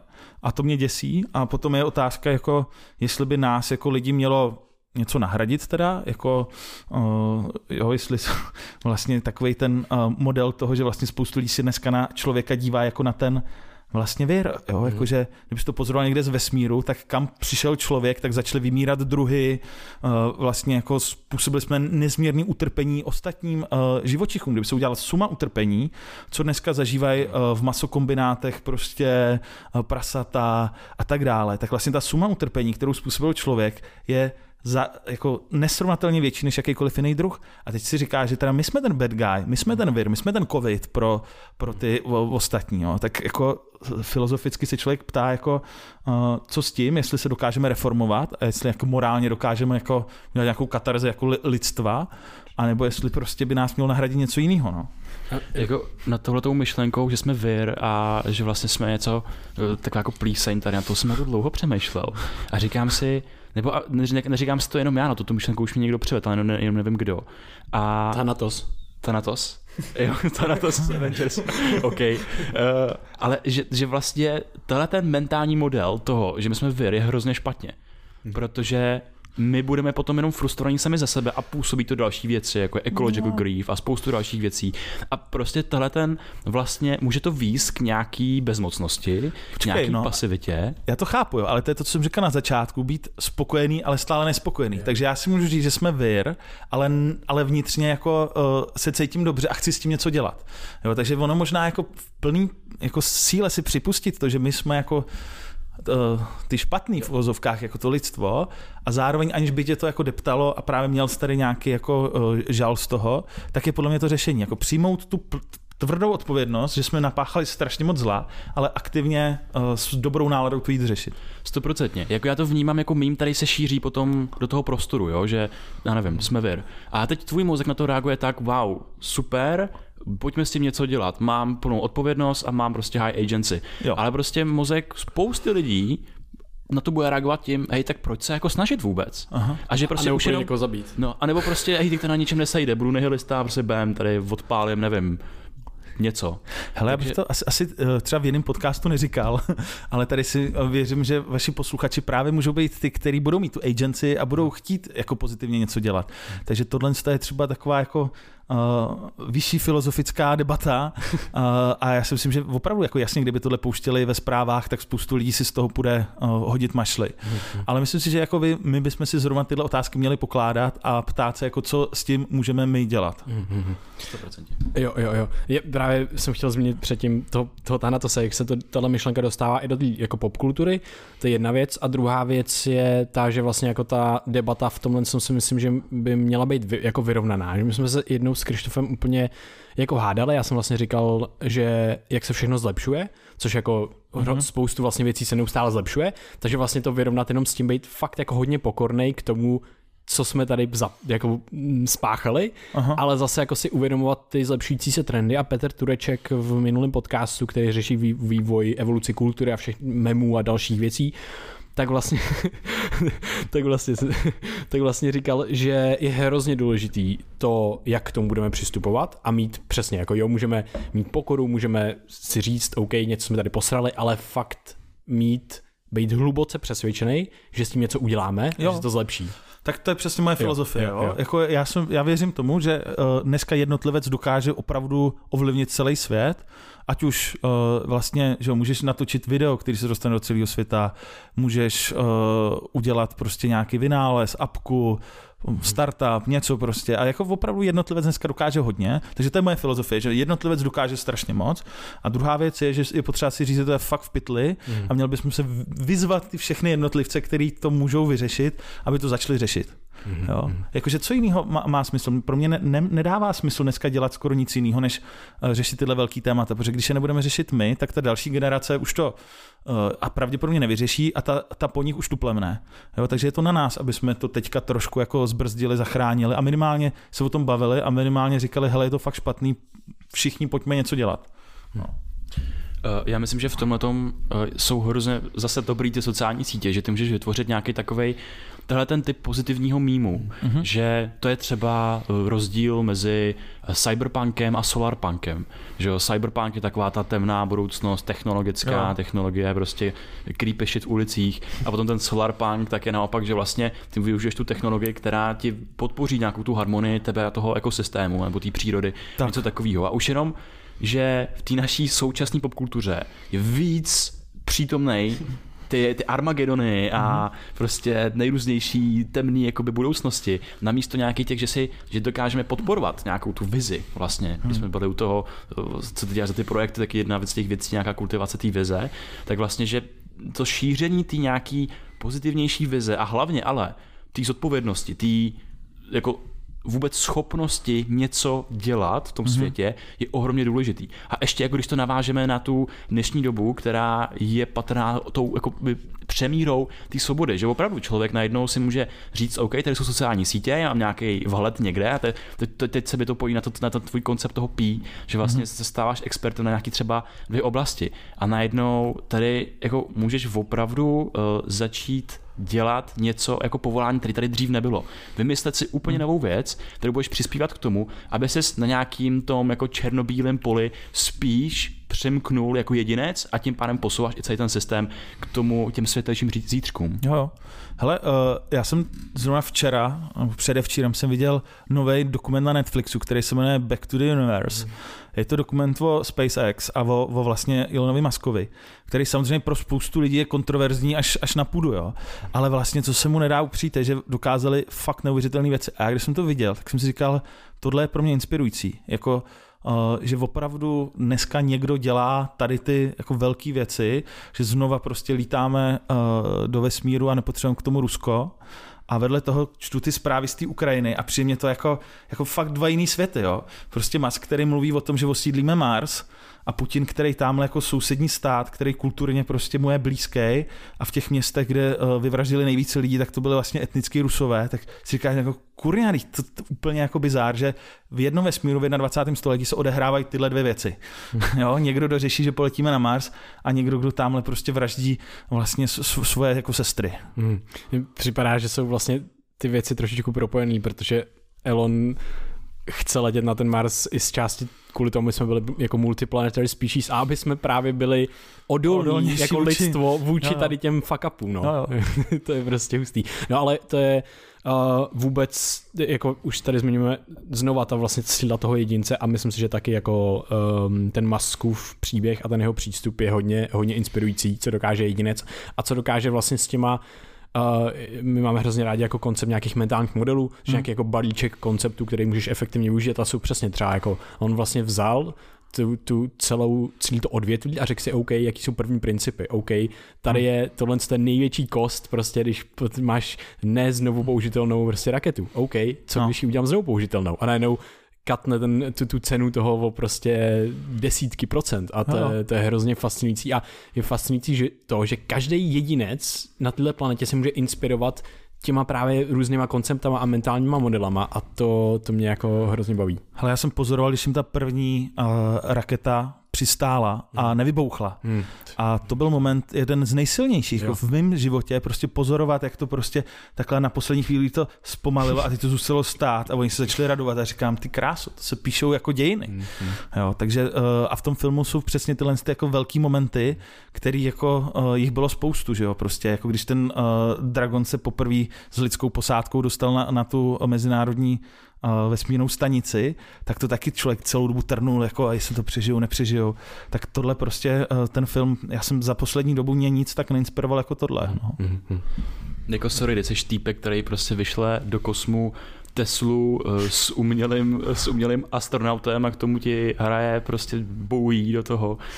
To je, to je genialita, jako to je mhm. prostě to je ta sranda, kterou bys, ke, který bys měl využívat prostě všechny ty, to přemýšlení, tu technologii hmm. a prostě dělat si z té každodenní zkušenosti jako vlastně zábavu. jako Musk, že jo, když se člověk podívá na jeho Twitter, tak jako je to, uh, on si umí udělat srandu sám ze sebe, je fakt vtipný a moc si nedovedu představit, že by třeba Putin sdílel uh, memy nebo že by si uměl udělat srandu sám ze sebe. Jo. Možná tahle jakási zapšklost Eh, tady těch jako eh, pánů té eh, doby minulý, tak je, pokud je něco spojuje, takže si neumí udělat srandu sami ze sebe. Nedovedu si představit Václava Klauze, jak si dělá srandu sám ze, ze sebe úplně.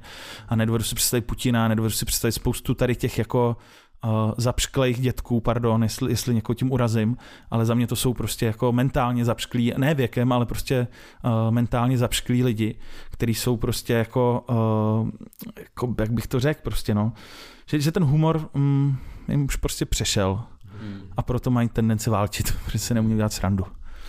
A teď je otázka, že jo, jak vlastně budovat ten kulturoprostor dál, aby vlastně ta generace, která vždycky nastupuje, tak aby se z nich jako nevytvořily ty zapšklí dětkové. Protože prostě ono to vždycky všechno má nějaký původ někde, že, no. že v tom ten mozek je prostě divná mašina. Ale přesně, já jsem tady měl nějakého hosta, už si nespomenu teďka kterýho, a vlastně říkali jsme, že uh, lidi jak stárnou, tak uh, z některých se stanou takový ty kouzelný, milí dědečkové babičky, prostě takový ty, ty důchodci, takový ty, kteří když vlezou do místnosti, jak by se objal a pak z některých se stanou ty zapšklí zlí, uh, jako mm, rtuťovitý dětci a báby, který prostě jsou spruzený a koukají se na všechny kolem sebe to. A kde se to teda bere? Jo? Kde je ten rozdíl, jestli z tebe vyroste zapšklý dědek, který, který prostě bude mít tendenci uh, vyvražďovat uh, jiný národy, nebo kde z tebe vyroste kouzelná babička, která prostě bude někde se usmívat a, a šířit dobrou náladu. A teď no. jak, jak, tomu, jak tomu přispívat, že jo? No jak, ano. to je asi otázka. Jako, no.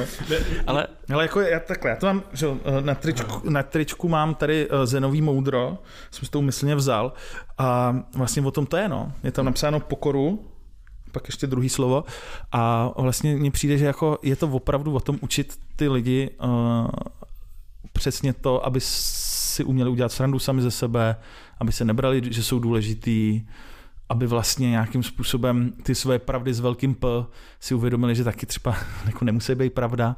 Jo, taková univerzální pokora. Pokoru kurva. Pokoru kurva, ano. Jestli jako vlastně z pokory takový ty umělý se potom, ne počkej, teď jsem se zamoral nějaký myšlenky, to nebudu říkat, to je jedno. uh, no, mně hodně připadá, že tady právě hraje hraje roli takový to, takový to ego, egotripování, který vlastně mm, který může dostávat, ono dostává odměnu za nějaký prostě, za nějaký odměnu v té jako sociální sféře a v tom hmm. sociálním statutu a tak dále. A myslím si, že přesně to je tak jako úroveň eh, vzdělávání a téma v tom vzdělávání, o kterém bychom jako měli mluvit a je to znova jsme zpátky u epistemologie, protože to je jenom to, jak, jaký model sebe vnímáš v tom světě no. a že vlastně to úplně, to já tvoje není až tak jako pevná eh, jako jednotka, rigidní, Aha. jak si myslíš a je to víc jako daleko fluidnější a vlastně úplně nezáleží tak moc eh, na těch jako nejrůznějších sociálních stupíncích a všech z těch věcech, protože ty můžeš už dneska si vytvořit vlastně jako vlastní níž, nějakou vlastní niku, kterou vlastně jako si zabereš přesně tím unikátním, unikátním způsobem hmm. toho pí, eh, toho, toho zabřenutí do těch dvou věcí a už nepotřebuješ si honit ego a, a mít nějaký, dneska se říká hlavně ve filozofii, jako nějaký cynicism bias, vlastně, že ty, když říkáš víc věci cynický a negativní třeba, tak hmm jsi vnímaný, jako ve studiích to je reálně, jsi vnímaný jako, že wow, tak ty, ten toho ví víc a tyhle ty věci. To je jako taky zajímavá věc, no, že, že, že tohle to potom krmí ten, to, ten cynicismus jo. a tyhle ty věci.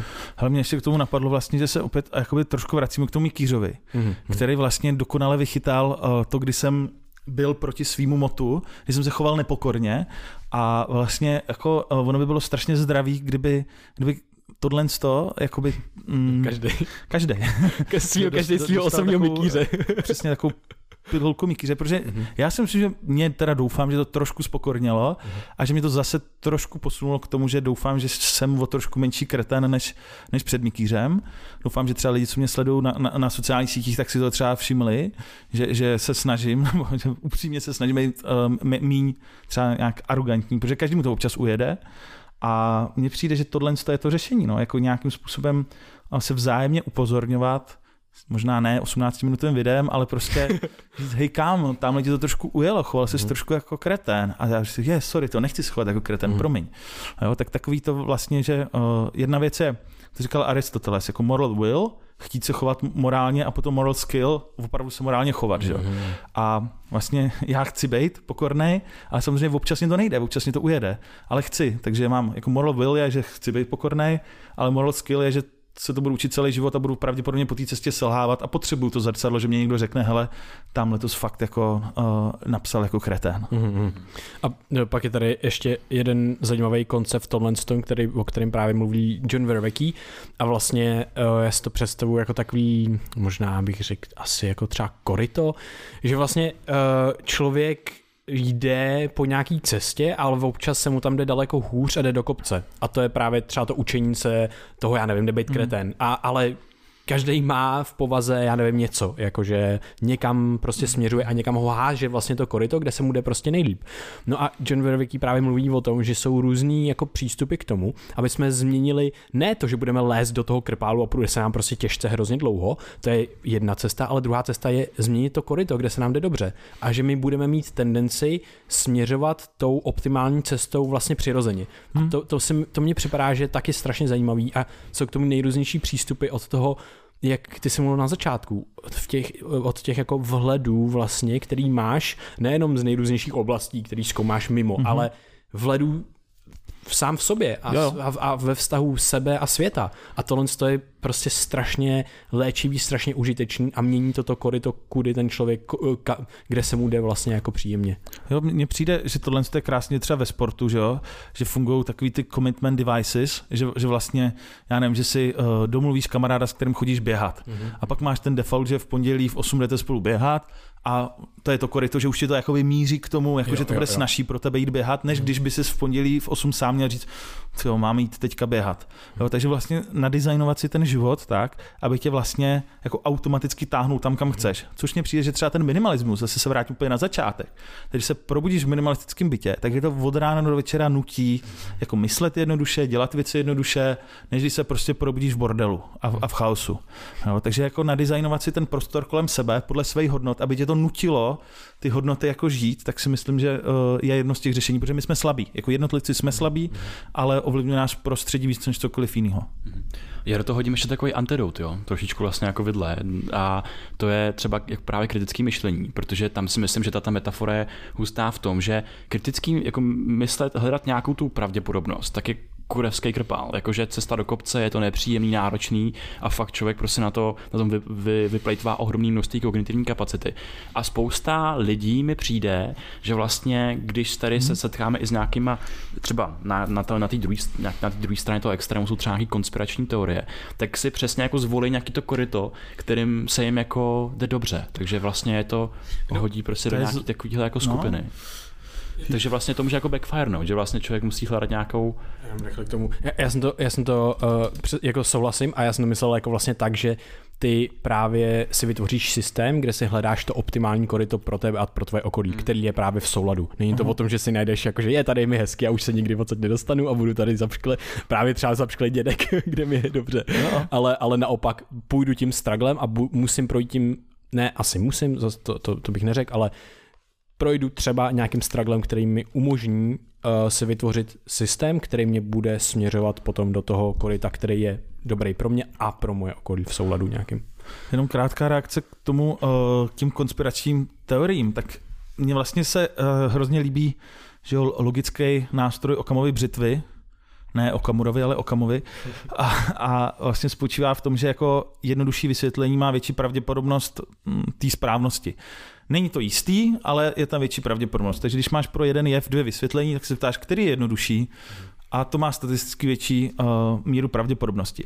No a právě ta realita a vůbec kritické myšlení za mě je vlastně jako daleko jednodušší než ty konspirační teorie. Hmm. Že ty konspirační teoretici v čem žijou? Že jsou tady ještěři, co nás ovládají, tamhle je Bill Gates chce očipovat, tamhle prostě ty, uh, z, z čar za letadlama je, je někdo práškuje, to musí být přece jako strašně složitý život a mně přijde, že často lidi, to jsem poznal, a tohle bude jenom subjektivní zkušenost, jo, že ty lidi, co věřili konspiračním teoriím, tak zároveň uh, jim nevadil chaos.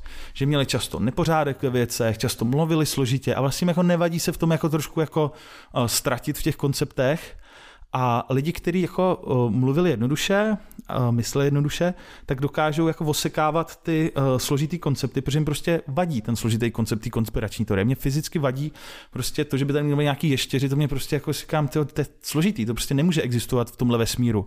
A vlastně mně přijde, že teda jako minimalismus aplikovaný na ty kognitivní uh, témata, tak je vlastně ta okamová břitva, která ti pomáhá vlastně žít v docela jako klidným, jednoduchým světě, protože většinu těch bullshitů tou okamovkou takhle odhodíš, protože jsou prostě moc složitý. A zase, zase to vlastně překonat nějaký ten story bias, příběhový bias našeho mozku, že, jo? že když si vezmu třeba nejrůznější uh, náboženský koncepty posmrtného života, nejen náboženský, tak uh, to máš příběhy s neskutečně moc bodama. Ty jsou hrozně zajímavý, ten mozek to chytí, že jo? A je to daleko zajímavější, než když prostě řekneš, hm, umřeš. Jako jo, ale uh, třeba pro mě, jako, mm, já si opravdu tu okamovkou to, jako od, od střelím a řeknu si, tak buď to je tady varianta, že nějaký posmrtný život, nebo předsmrtný život, nebo že nějaká reinkarnace, nebo je to jednodušší vysvětlení, že to prostě skončí. Tak já si řeknu, že to prostě skončí. Je to sice jako možná v něčem trošku nepříjemný, ale zase o to víc chci prožít ten život tady. Protože vím, že už žádný další nebude. Jo. Pokud bych věřil v reinkarnaci, tak si říkám, tak si můžu teď válet tady na gauči a tři hoďky prokrastinovat, protože budu mít ještě další šanci znova žít. Mm. Takže pro mě třeba koncept smrti je přesně to, co ta okomovka jako eh, řekne, že pravděpodobně teda umřem a nic jiného nebude, ale je to super, protože díky tomu jsme nucený jako ten život fakt žít. Mm. Jo, i díky tomu, že i spoustu, spoustu jako filozofů a filozofií právě vlastně říká, že ten život nabírá smysl vlastně kvůli, kvůli tomu, no. že tomu dává tu hodnotu potom. No. No a oni, že jo, spoustu těch náboženství, který vlastně říkají, že uh, ten život se bude jako to dobrý bude až po té smrti, tak to je taková jako prokrastinace, že jo? Jako, že prostě jako, to odkládáš. Konec jako, prokrastinace, super. Jako, no, jako je, to bude další knížka, ne? jo? Jo, jo, to je pravda. Mhm. Jo, prostě život v nebi a vlastně to slibování toho, že potom to teprve bude dobrý, hmm tak je prostě to, že teďka to nežiješ. Jo. To je přesně, přesně koncept prokrastinace. No. Omlouvám se teda uh, věřícím, kterým uh, jim v tomhle tom jako nějakým způsobem třeba se mnou nesouhlasejí nebo tak, ale já se na to tak dívám, no, že vlastně říkat lidem, že bude posmrtný život, může víc k tomu, že ten současný nebudou žít tak, jak by mohli. Mm-hmm. Jako, ale taky máš víru a víru, že, jo? že prostě některá ta víra dává důraz na to opravdu, buď dobrý člověk, a prostě tohleto, takhle musíš žít ten život. A prostě nepřemýšlel nad tím, aby si delegoval všechny svoje povinnosti a potěšení jako na někam jako dál. Jasně. No, jo. jo, tak samozřejmě tohle to bylo takový zjednodušení mm-hmm. pro spoustu mhm. lidí, kteří jsou třeba hluboce věřící, tak posmrtný život jako nic úplně třeba neznamená, nebo, nebo se definují úplně jinak, nebo téma, my jsme řešili uh, téma posledního soudu, jako docela, docela dlouho, že vlastně, když se člověk dostane do těch zážitků blízké smrti, tak trošku ten poslední soud se děje v tvý vlastní hlavě, jo, že jako si říkáš, tyjo, jak, jaký jsem byl člověk, jak jsem ten život prožil a může to být něco takového, co se vlastně uh, odehrává jako v tom normálním systému, že k tomu nepotřebuješ ani nějaký transcendento, ale dokážeš si prostě představit, že nějaký poslední soud se může odehrávat prostě jenom v tvý vlastní hlavě. Mm-hmm. Já bych se tedy ještě vrátil k tomu konceptu mentálních modelů a napasoval to vlastně na tu teorii komplexních systémů. Jak jsme si představili mm-hmm. ten mhm. mozek, jako tou sérii jako vlastně map, který tam mají ty velký body, ty uzly a potom ty jako různý propojení, tak já vlastně si rád představuju to, že jak to můžeme měnit, všechny ty třeba, jak můžeme jako aktualizovat kognitivně vlastně mm-hmm. tu mhm. společnost, tak je právě skrze ty mentální modely. Už jenom to, že ty tady pojmenoval tu okamovou břitvu, tak už, je to, už tohle to je zjednodušující koncept, který se uloží do toho mozku a najednou on se vybaví, když bude potřebovat. A tak se chci zeptat, jaký jsou za tebe jak jsou za tebe za prvý mentální modely užitečný a za druhý, jaký ty máš rád a používáš je? Jo, za mě nejdůležitější mentální model je mentální model toho, že jsou mentální modely. Jo?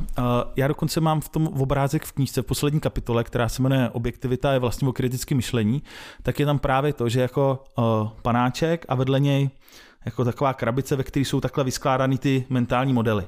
A já se sám na sebe opravdu dívám jako na toho panáčka, který v té hlavě má takhle jeden, druhý, třetí, čtvrtý, pátý, šestý mentální model. A vlastně popisuju tam, že z definice každý mentální model je pouze zjednodušením té reality. Jo, protože uh, žádný mentální model a žádný model prostě není stoprocentní, protože by musel být složitý jak ten svět a ten v tom světě vlastně jako nevytvoříš, protože to jako krabici zavřít samu do sebe nejde. Jo, takže vlastně to ti dává tu pokoru, že ty víš, že jakákoliv tvoje představa o světě je vždycky zjednodušením, protože to je model a model z definice je uh, jednodušší než realita. Hezký citát k tomu je, že uh, všechny modely jsou špatně a některý jsou užitečný od uh, pana Boxe a, a vlastně popisuje to to, že ty se jenom snažíš jako hledat ty o trošku lepší modely a žádný nebude nikdy stoprocentní. Jo, protože jako kdybys měl v hlavě model, který by stoprocentně dokázal předpovědět chování celého světa, tak bys v té hlavě musel mít celý ten svět a to prostě nejde.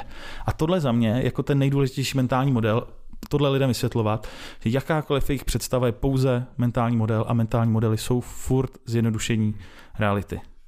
Že mentální model mapa versus terén, bych to, eh, který je takový podobný. Jo, jo, jo, jo, přesně tak. To tam přesně popisuje Pelánek v tom modelování simulace komplexních systémů, ze který já hodně vycházím a opravdu doporučuji, pokud uh, se to ještě nestáhli, tak dejte si tak okamžitě do Google modelování a simulace Radek Pelánek a ta knížka se strašně dobře čte. Já už jsem ji teda jako hodně propagoval, ale mě posunula v životě asi jako jedna z nejvíc. No. Mm. No a kdybys měl tady dát nějaký typy na mentální modely, který člověk dál může používat, tak eh, co máš ve své výbavě, ve svých šuplíčcích v mozku? Rozhodovací principy třeba další. Jo, uh, mně se hodně líbí vlastně koncept, který teďka možná poprvé prozradím a já vlastně uh, novou knížku mám už třetinu napsanou a zbytek bude jako právě deset nějakých nejdůležitějších mentálních modelů pro život. Jo, takže jsem nad tím takhle přesně přemýšlel, jaký jsou ty nejdůležitější mentální modely, který jako každý sám o sobě ti dokáže život změnit.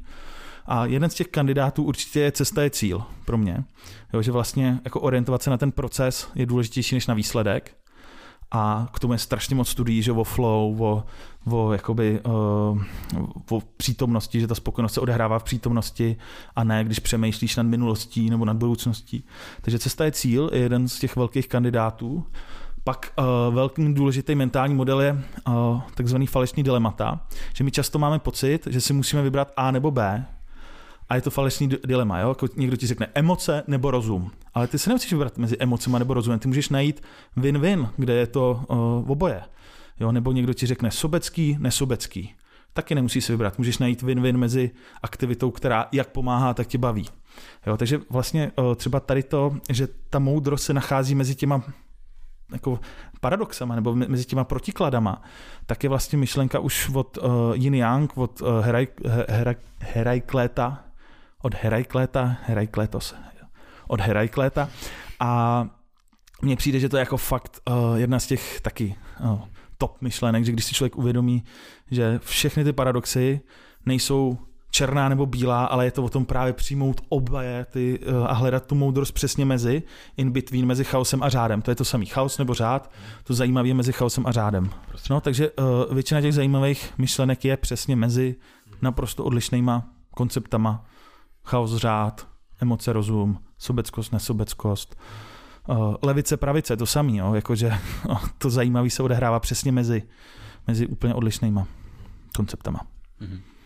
Já vlastně tady uh, taky hezký, že taky mi hrozně pomohlo si uvědomit, jaký je taky to pozadí na, na ten, jako já vás, vás, vlastně to nemám pojmenovaný, ale že si zkrátka jakoby, že máš nějaký ten koncept, tak je třeba levice, pravice, nebo právě, já nevím, černá, bílá.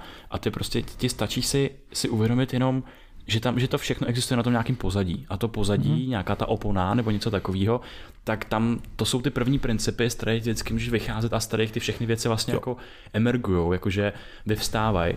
A najednou, když z toho řádu se dostaneš o tom level dál jako do toho chaosu, tak zase máš tam další možnosti pro nějakou jako kreativitu, ale i třeba pro to jakoby větší pochopení, hmm. že uh, jsem v jedné tvojí přednášce narazil na koncept scout mindset hmm. a váleč, jo, jo. jako mindset válečníka. Super, no. Jo, jo, to je přes, přesně ono, no, že jakoby buď to jsi jako scout a snažíš se poznávat svět a jako jsi výdavej, anebo jsi ten bojovník, který už bojuje za ty své pravdy s velkým P. No, a vlastně dneska na internetu většina jsou těch bojovníků za pravdy s velkým P, místo toho, aby radši byli zvídaví a ptali se a měli trošku té pokory. A ještě o to, jak jsi mluvil, tak jeden z těch velkých uh, mentálních modelů nebo konceptů je za mě vždycky ta schopnost jít jakoby na, na balkon a podívat se na to z nadhledu. Jo? Ta metakognice, jo? prostě učit se mít nadhled nad svým prožíváním, nad svým vnímáním a vlastně jako, jako výjít na ten balkon a koukat na sebe ze zhora. A to je strašně jako osvobozující, protože prostě když člověk cítí bolest, tak se zeptáš, a kdo teďka cítí bolest?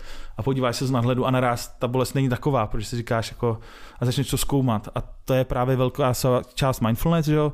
A mindfulness trénuje metakognici a přijde mi, že, že to je i uh, ta cesta, jak vlastně se odosobnit od těch svých emocí, které tě mají v tendenci někam jako vtáhnout a ty si řekneš, počkej, jdu na balkon, teď se na to podíváš na hledu a řekneš si, no, tak to nechci tak a dokážeš to jako udržet. Máš nějaký osobní wishful predikce, kudy by se třeba mohl nějaký ten jako mentální rozvoj člověka a společnosti vyvíjet? Mám. a e, vlastně bych chtěl bych se tomu i, i nějakým způsobem zasadit. A já věřím tomu, že by docela užitečný bylo jako reformovat školství a školství reformovat to, co ukázal COVID, že prostě funguje online výuka a že by byly čtyři dny prezenčně a jeden den by byl online a v tom jednom dní online by se vlastně všem nabídly eh, ty nejlepší světové mozky a jakoby ty skills pro 21. století. Takže já si to představuji tak, že by škola čtyři dny byla úplně normální škola, do které jsme chodili my, aby jakoby ty rodiče a ty učitelé tolik jako nenadávali a jeden den by byl ten uh, experimentální, kde by prostě měli kritické myšlení, finanční gramotnost, prezentační dovednosti a ještě by to učili jako nejlepší uh, učitelé třeba online a vlastně by, díky tomu by se udělala ta škála. Takže to je, to je za mě, pokud se máme posunout, musíme zreformovat školství, protože je to uh, ta největší brzda za mě, tady nějaký jako um, kognitivní, uh, mentální uh, revoluce další. A samozřejmě uh, vzdělávání jako uh, je, je pro, pro mě jako uh, to hlavní, co bych já chtěl dělat a přijde mi, že se vzdělávám nejvíc, co jsem se kdy vzdělával v době, kdy jsem opustil školu.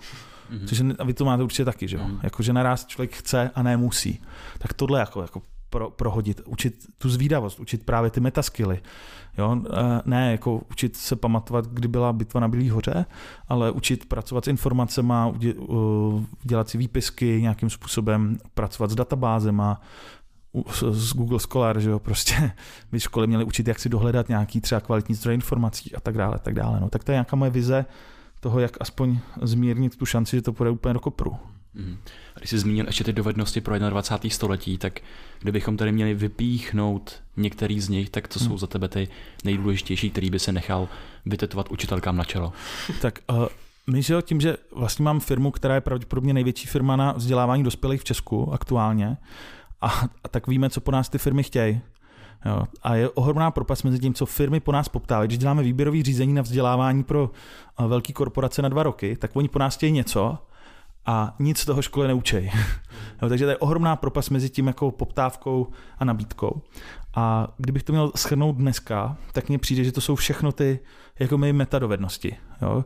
Prostě uh, věci ohledně komunikace, vyjednávání, prezentační dovednosti, prostě umět formulovat myšlenky, umět uh, umět zpracovat prostě svoje emoce, když, když s někým nesouhlasíš, takže dávání zpětné vazby a tak dále, takový ty uh, soft skills se tomu obecně říká ale ty komunikační.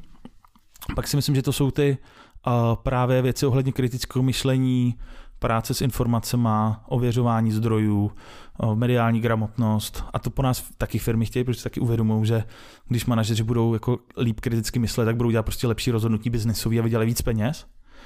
A pak to jsou ty osobně rozvojové věci, no, takový ta jako psychohygiena, vůbec uh, ta uh, agency jako schopnost převzít odpovědnost za svůj život a, a nejenom jako nadávat a obvinovat, ale být ten aktivní jako tvůrce těch věcí, tak to je taky zásadní, že? protože moderní firmy, které mají jakoby dobrou kulturu, tak chtějí, aby ty zaměstnanci přebírali zodpovědnost. Eh, málo kdo dneska chce, aby tam byl nějaký eh, šéf, osvícený diktátor a všechno všem říká, jak to mají dělat. To je starý model, že? to je ten středověký, devadesátkový, kdy ten šéf si nechal říkat předseda a direktivně řoval na ty lidi, jak to mají dělat tak to je jako nekonkurenceschopný v takhle hmm. rychle měnícím prostředí. No. Takže tohle bych jako vytáhl ty tři, tři věci, nějaký jako komunikační balíček, komunikační uh, skilly, pak ty informační skilly a pak ty uh, osobně rozvojové skilly. Hmm. Máš nějaký názor, který by s tebou většina lidí nezdílela? To je super dotaz, no. Jako, uh, samozřejmě, že jo, já dělám to, že svoje názory říkám. A říkáme poměrně jako jasně a veřejně, což byly třeba věci ohledně vakcíny, že jsem jasně řekl, prostě je to dobrý. Teďka jasně říkám, že Putin je špatný. Tak uh, často se mnou lidi nesouhlasí. A já vlastně ani nechci přemýšlet, jestli je víc nebo méně těch, co souhlasí nebo nesouhlasí. Za prvý se to nedá moc zjistit, a za druhý to ani nechci vědět, protože by mě to pak možná mohlo nějak ovlivňovat. A já se snažím být jako antipopulista. Jo? Já vlastně ty věci chci říkat vlastně skoro někdy jako vnitřně najúst. Jakože mm. uh, vlastně říct i ty věci, které jsou nepopulární. To je nějaký můj, můj forma v úvozovkách lehkého jako autismu nebo něčeho, že vlastně uh, jako jako mám tu potřebu jako umyslně říkat ty věci, které v danou chvíli jsou nepopulární. Nevím, nevím proč, je to prostě nějaká moje jako taková ta a myslím si, že právě kritické myšlení, spoustu lidí bere to, že jako kritické myšlení, když to je ta šedá zóna někde mezi. Ne, já si myslím, že právě kritické myšlení tě občas dovede k těm černým nebo bílým odpovědím. Jo, takže aplikací kritického myšlení člověk zjistí, že očkovat se je prostě dobrý ve většině případů. Jo? Ne, že to je pravda někde mezi. Jo? Kritický myšlení tě dovede, že prostě to, co dělá eh, Rusko na Ukrajině, je fakt špatný. A ne, že pravda je někde mezi, že prostě uh, bychom si měli jako vyslechnout obě strany. No. Tak tohle mně přijde, že jako uh, s tímhle třeba se, se mnou jako hodně lidí třeba nemusí v něčem souhlasit, ale já bych si vnitřně psá, přál, aby oceňovali tady ten můj lehký autismus toho, že to tak dělám, že prostě ty názory jakoby mám a říkáme, když, když jsem přesvědčený a že, že jakoby nemám ten populismus. Nebo prostě mě, mě jako říkat věci, které by lidi chtěli slyšet, tak mě ze sebe je zlé. My máme ještě druhý podcast, který se jmenuje Red Pill, kde se snažíme s lidmi sdílet k nějakou jako červenou piluli, nějaký uvědomění, eh, většinou jsou tam, tam, tam i nějaký studie, ale i existenciální uvědomění, který, když vlastně už uslyšíš, jako třeba o té smrti, prostě bum, mm-hmm. umřeš, nic dál, jakože Nazdar. Nějaký zajímavý koncept Rip. docela. Takže a už to mm. prostě nemůžeš vzít zpátky. Jednou si to do té hlavy nainstaluje a jo. máš to tam. Máš ty nějakou takovou informaci, koncept, eh, zkrátka jako červenou piluli, která ti trošku jako změnila to vnímání jako světa? Uh, rozhodně, a ono to bude to samý, je to ten koncept smrti. Já jsem to říkal uh, mnohokrát, ale klidně to v jednoduchosti zopakuju, že jsem dvakrát zažil zážitek blízký smrti a oba ty scénáře byly velmi podobné, že prostě naraz jsem si myslel, že už umřu, pak jsem se z toho dostal, ale jako ta konfrontace s to, že si člověk jako dostane do situace, kdy už je přesvědčený, že umře, tak to je tak spokorňující a, a vlastně pro mě každý další den je jako bonusový. Jo? A už dvakrát se to stalo, takže jako já už mám už jako tuplem. Jako, no, takže já reálně, kdybych dneska umřel, tak, tak vlastně já ze smrti vůbec nemám strach. Jako, že, že prostě pro mě každý další den je jako super a tohle je pro mě jako strašně velký uvědomění a já tomu říkám, že jsem si a, někde napsal, že chci žít život s velkým Ž. Jo, že když už žiju, tak ať to teda jako je život s velkým Ž. A k tomu, abych žil život s velkým Ž, tak musím žít dny s velkým D. A pro mě den s velkým D je den, který je něčím jako signifikantní, významný. Že dneska je ten den, jak jsme uh, Brain VR točili prostě podcast. A budu si to pamatovat, jo, to byl ten den, kdy jste tady měli mikrofony, ty tady normálně nemám, takže dnešní den už je den s velkým D. A teďka čím víc má člověk takových dnů, které jsou něčím signifikantní, tak máš pocit, že ten život je jako delší. Protože ono ti to nabourává ten stereotyp. Když člověk každý den dělá ty samé věci, chodí do té samé hospody s těma samýma lidma a nemá tyhle ty dny s velkým D, tak naraz prostě mám pocit, že mu ten život protek mezi prsty.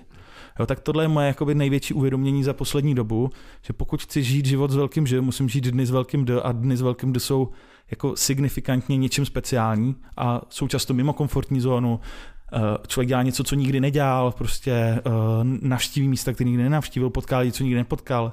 A tohle je můj teďka jako eh, takový jako hlavní způsob, jak ten život prožít, aby mě neprotek mezi prsty. Mhm. Já mám hrozně rád jeden jev, který je nazvaný Pratfall efekt. A chtěl bych se tě zeptat, co to je, po, po, po, prozradím na konci, ale jestli máš nějakou jako uh, něco, v čem fakt třeba nejseš dobrý, něco, co ti nejde, nebo nějaký prostě... Nebo nějaký strapnění. Nějaký strapnění. Jako... Já mám uh, asi, asi takový jako největší, největší uh, můj problém je, že, že já když se do něčeho natchnu, tak vlastně uh, jako chci naraz, aby všichni všechno třeba ve firmě jako naraz ze dne na den všechno změnili a šli dělat to, co já jsem teďka vymyslel. tak tím teda myslím, že svoje kolegy, kteří jsou takový systematičtější, tak tím musím hrozně vytáčet. To si myslím, že jako je moje věc, že, že vlastně se jako rychle do něčeho natchnu a pak to chci dělat jenom to. A, a vlastně ty lidi mi říkají, ale teď my tady děláme jiné věci. A já říkám, ne, všechno, přestaňte, jdeme dělat tohle. Tak to, to je annoying, si myslím. A pak je annoying jakoby můj perfekcionismus, který uh, jako aplikuju mm, nejenom na věci, ale bohužel často i na lidi a vlastně chci všechno jako dokonale. A to je taky nepříjemný samozřejmě, že, jako, že, že lidem říkáme, tamhle to blbě, tamhle to, tohle. A učím se s tím jako pracovat, no. Mm. Takže to jsou dvě moje jako Uh, na, naši jako rodiče uh, to tak vždycky říkali, že jsem byl vždycky maximalista, že něčeho strašně natchnul, jakože all, all in. A já to považuji jako dobrou věc. Jo. Ono všechny ty věci jsou jako dar i prokletí zároveň. Jo. A ta druhá je ten perfekcionismus, jakože chtít ty věci mít prostě až iracionálně někdy jako vybroušený. Mm-hmm. Maximalista, to je, to je hodně dobrý pojem. No jenom abych prozradil, tak Pratfall efekt je vlastně, když je někdo uh, spáchá jako nějakou blbost nebo prostě nějaký uklouznutí, třeba člověk na sebe vylije kafe a vlastně jeho hodnota už předtím byla vnímaná jako, že třeba je to autorita nebo něco mu jde, prostě Aha. má nějakou hodnotu pro, pro ty lidi, co to pozorují, tak jeho atraktivita vlastně v jejich očích jako ještě stoupne. Takže když lidi mluví o svých jako failech, Aha. o svých erorech, tak vlastně to může mít na to mínění dalších lidí ten opačný efekt. A že se jim, jako, protože uh, podle uh, toho Eliota Aronsona, který je autor tohoto konceptu, tak vlastně to ty lidi jako politiští. Takže oni potom z toho hmm. pědestalu mají blíž těm lidem, kteří je konzumují a vlastně to potom zvyšuje jejich atraktivitu. A myslím, že to je celý Zelenský, že jo? Jako to, jak on se chová, jak je oblíkaný, jak je vlastně lidský, tak pro spoustu lidí je daleko větší lídr než ten hmm. Putin, který je v tom za tím dlouhým stolem a, a jako je nulově političtěný. Jo, takže uh, tohle si myslím, že právě je dneska vidět v té v dnešní, dnešní době víc než kdy jindy. No. Mm-hmm. No a já přemýšlím, jako položit poslední otázku, protože my se často ptáme, jaký je našich hostů smysl života, ale ty už s námi prozradil totiž v minulém podcastu. A já zároveň nevím, co jsem řekl. Takže můžeš znova. Potom porovnat, jestli, jestli třeba jsem neřekl úplně něco jiného. tak můžeme, můžeme, může, můžeš klidně zezdílet, co je pro tebe jako aktuální smysl. Ale já bych ještě chtěl vlastně připomenout a tak jakoby zacelit to téma toho klidu a spokojenosti jako co vlastně tě teď dělá jako až jako třeba dětsky nadšenýho? Co tě dělá jako dětsky jako spokojenýho? Ale uh, já musím jako fakt říct, že třeba poslední tři týdny jsem jako, že mám takový pocit, že mám jako jedno z nejspokojenějších období života vůbec. A on každý ten den, já se už si probouzím a všechno jako fajn a, a dělám věci, co mě baví, mám kolem sebe skvělí lidi. Prostě je to takový jako malý zázrak. A vím, že to třeba přejde, že zase zas třeba to bude jako horší, ale zrovna teďka musím jako zaťukat, že, že vlastně ten život jako takový mě hrozně baví. A nevím, čím to je, nevím, prostě, nevím, jestli líp spím třeba, nebo prostě mám kolem sebe super lidi teďka, jako v týmu mám nějaký nový lidi a celkově prostě ta suma je to, že můj life je fajn a zároveň jsou tady ty velký témata, které mě jako trápějí klimatická změna, Ukrajina a tak dále, ale vlastně vůbec to nezasahuje do toho mého klidu. Takže se mě poprvé podařilo integrovat podle mě v životě to, o čem jsem mluvil na začátku, že jsem spokojený, ale nespokojený. Mhm. No. Tak super, tak eh, hele, moc ti děkujeme za tvůj čas, za, jako, za nás jako výborný rozhovor. Jsme mm. už posledně s tebou chtěli Pardon, a ten smysl života? Jo, ten smysl, jo, ještě ten smysl života, pardon. Já to nechci to, jo, ale mě by to samotného zajímalo, jestli to jakoby budu mít stejně nebo ne. Aha. Teď jsem ti to jako narušil. Ne, tak... Takže smysl. Uh, já vlastně nevím, co jsem, víte, co jsem minule řekl? Ne, já jsem Aha, protože uh, že já se taky všech svých hostů v podcastu se na to taky ptám, takže mám nazbíraných strašně moc odpovědí a kdybych to měl úplně čistý jako ten smysl, tak je vzít svoje silné stránky a aplikovat je do toho mít co největší pozitivní dopad na chod jakoby těch dějin, společnosti a tak dále. A to je podle mě jakoby smysl. Aplikace silných stránek pro, pro dobro druhých. To je super se mi líbí. Mě, mě tady jenom uh, napadá um, nějaká vlastně jako neuvědomovaná tady to možná je uvědomovaná, ale že to je vlastně jako částečně nějaká transcendence, a která, kterou ale žije vlastně jako úplně každý, jenom si to přesně jako moc úplně hmm. často neuvědomujeme, protože jsme transcendentní ve své povaze, protože prostě ovlivňujeme své okolí a to je přesně mi připadá, že vlastně zefektivňuješ ty, ty své stránky a vlastně transcenduješ to Jo. do toho, do toho okolí. To, to Právě, je no, hezký, že to je ono takový jako win-win mezi tím, že uh, to má ten přesah, Mhm. ale zároveň ty bys mohl jako, uh, jako dělat něco s přesahem a nešlo by ti to, Jo, by se v tom jo. a pak bys tom vyhořel a prostě ty bys chtěl změnit svět a teď bys viděl, jak ti to vůbec nejde. A když to děláš z těch silných stránek, tak to by to jde, baví tě to a ještě vidíš, že to má ten, a, a pak se to roztočí podle mě jako taková zpětnovazebná smyčka, což Mhm. je zase pojem z komplexní systému a čím víc to děláš, tím víc tě to baví, tím víc to děláš, tím víc tě to baví Jo. a je to jak uf, raketa. To je skvělý. No tak jo, tak uh, moc děkujeme eh, za rozhovor. Bylo to moc příjemné, moc díky za tvůj čas. Já jenom jestli bys chtěl ještě na závěr něco vzkázat uh, našim posluchačům, těm hardcore, to se doposlouchali až do konce. Hele, to jsem právě chtěl říct, že jakoby pokud hardcore posluchači to doposlouchali teďka do konce, tak mě by opravdu jako zajímalo, co si o tom rozhovoru jako myslí. Ať mě to klidně napíšou na, na Instagram a, a vlastně mě by jakoby bavilo mít nějaký feedback jako od vašich posluchačů, nějakou jako zpětnou vazbu, tak klidně eh, napište, budu moc rád. Nebude mě to otravovat, naopak vám za to poděkuju za nějaké jako uh, hezkou zprávu nebo nehezkou zprávu. Tak to napište i nám, ať to nemá Petr jenom pro sebe, a my mu to tak pak přepošlem. Přesně. Ale ještě jednou moc díky za bezvadný rozhovor a ať se daří v tom, co děláš. Díky za návštěvu, přátelé, a musíte chodit častěji, jo. A No pozor, já si vás pozvu do podcastu. Normálně prostě, kurňa, proč jsem vás ještě neměl v Deep Talks?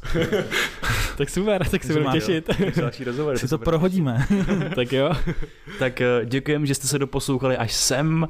Eh, Kdybyste nás chtěli podpořit, tak ta- ten díl s Petrem můžete sdílet se svojí babičkou, psem, kočkou, eh, tátou, mámou, se s celou vaší sociální bublinou. Moc nám to pomůže se dostat do uší a mozků dalších lidí, protože rádi instalujeme mentální modely do mozku dalších lidí.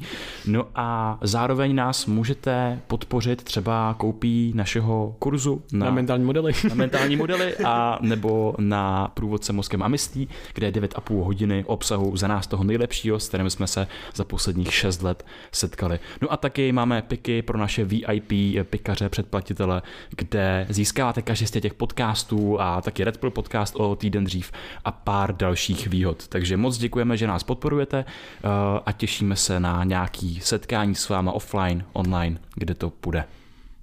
Tak se mějte krásně. Mějte se krásně, ahoj. Děkujeme, Petře. Díky. Taky díky, bylo to super, přátelé. Brain VR.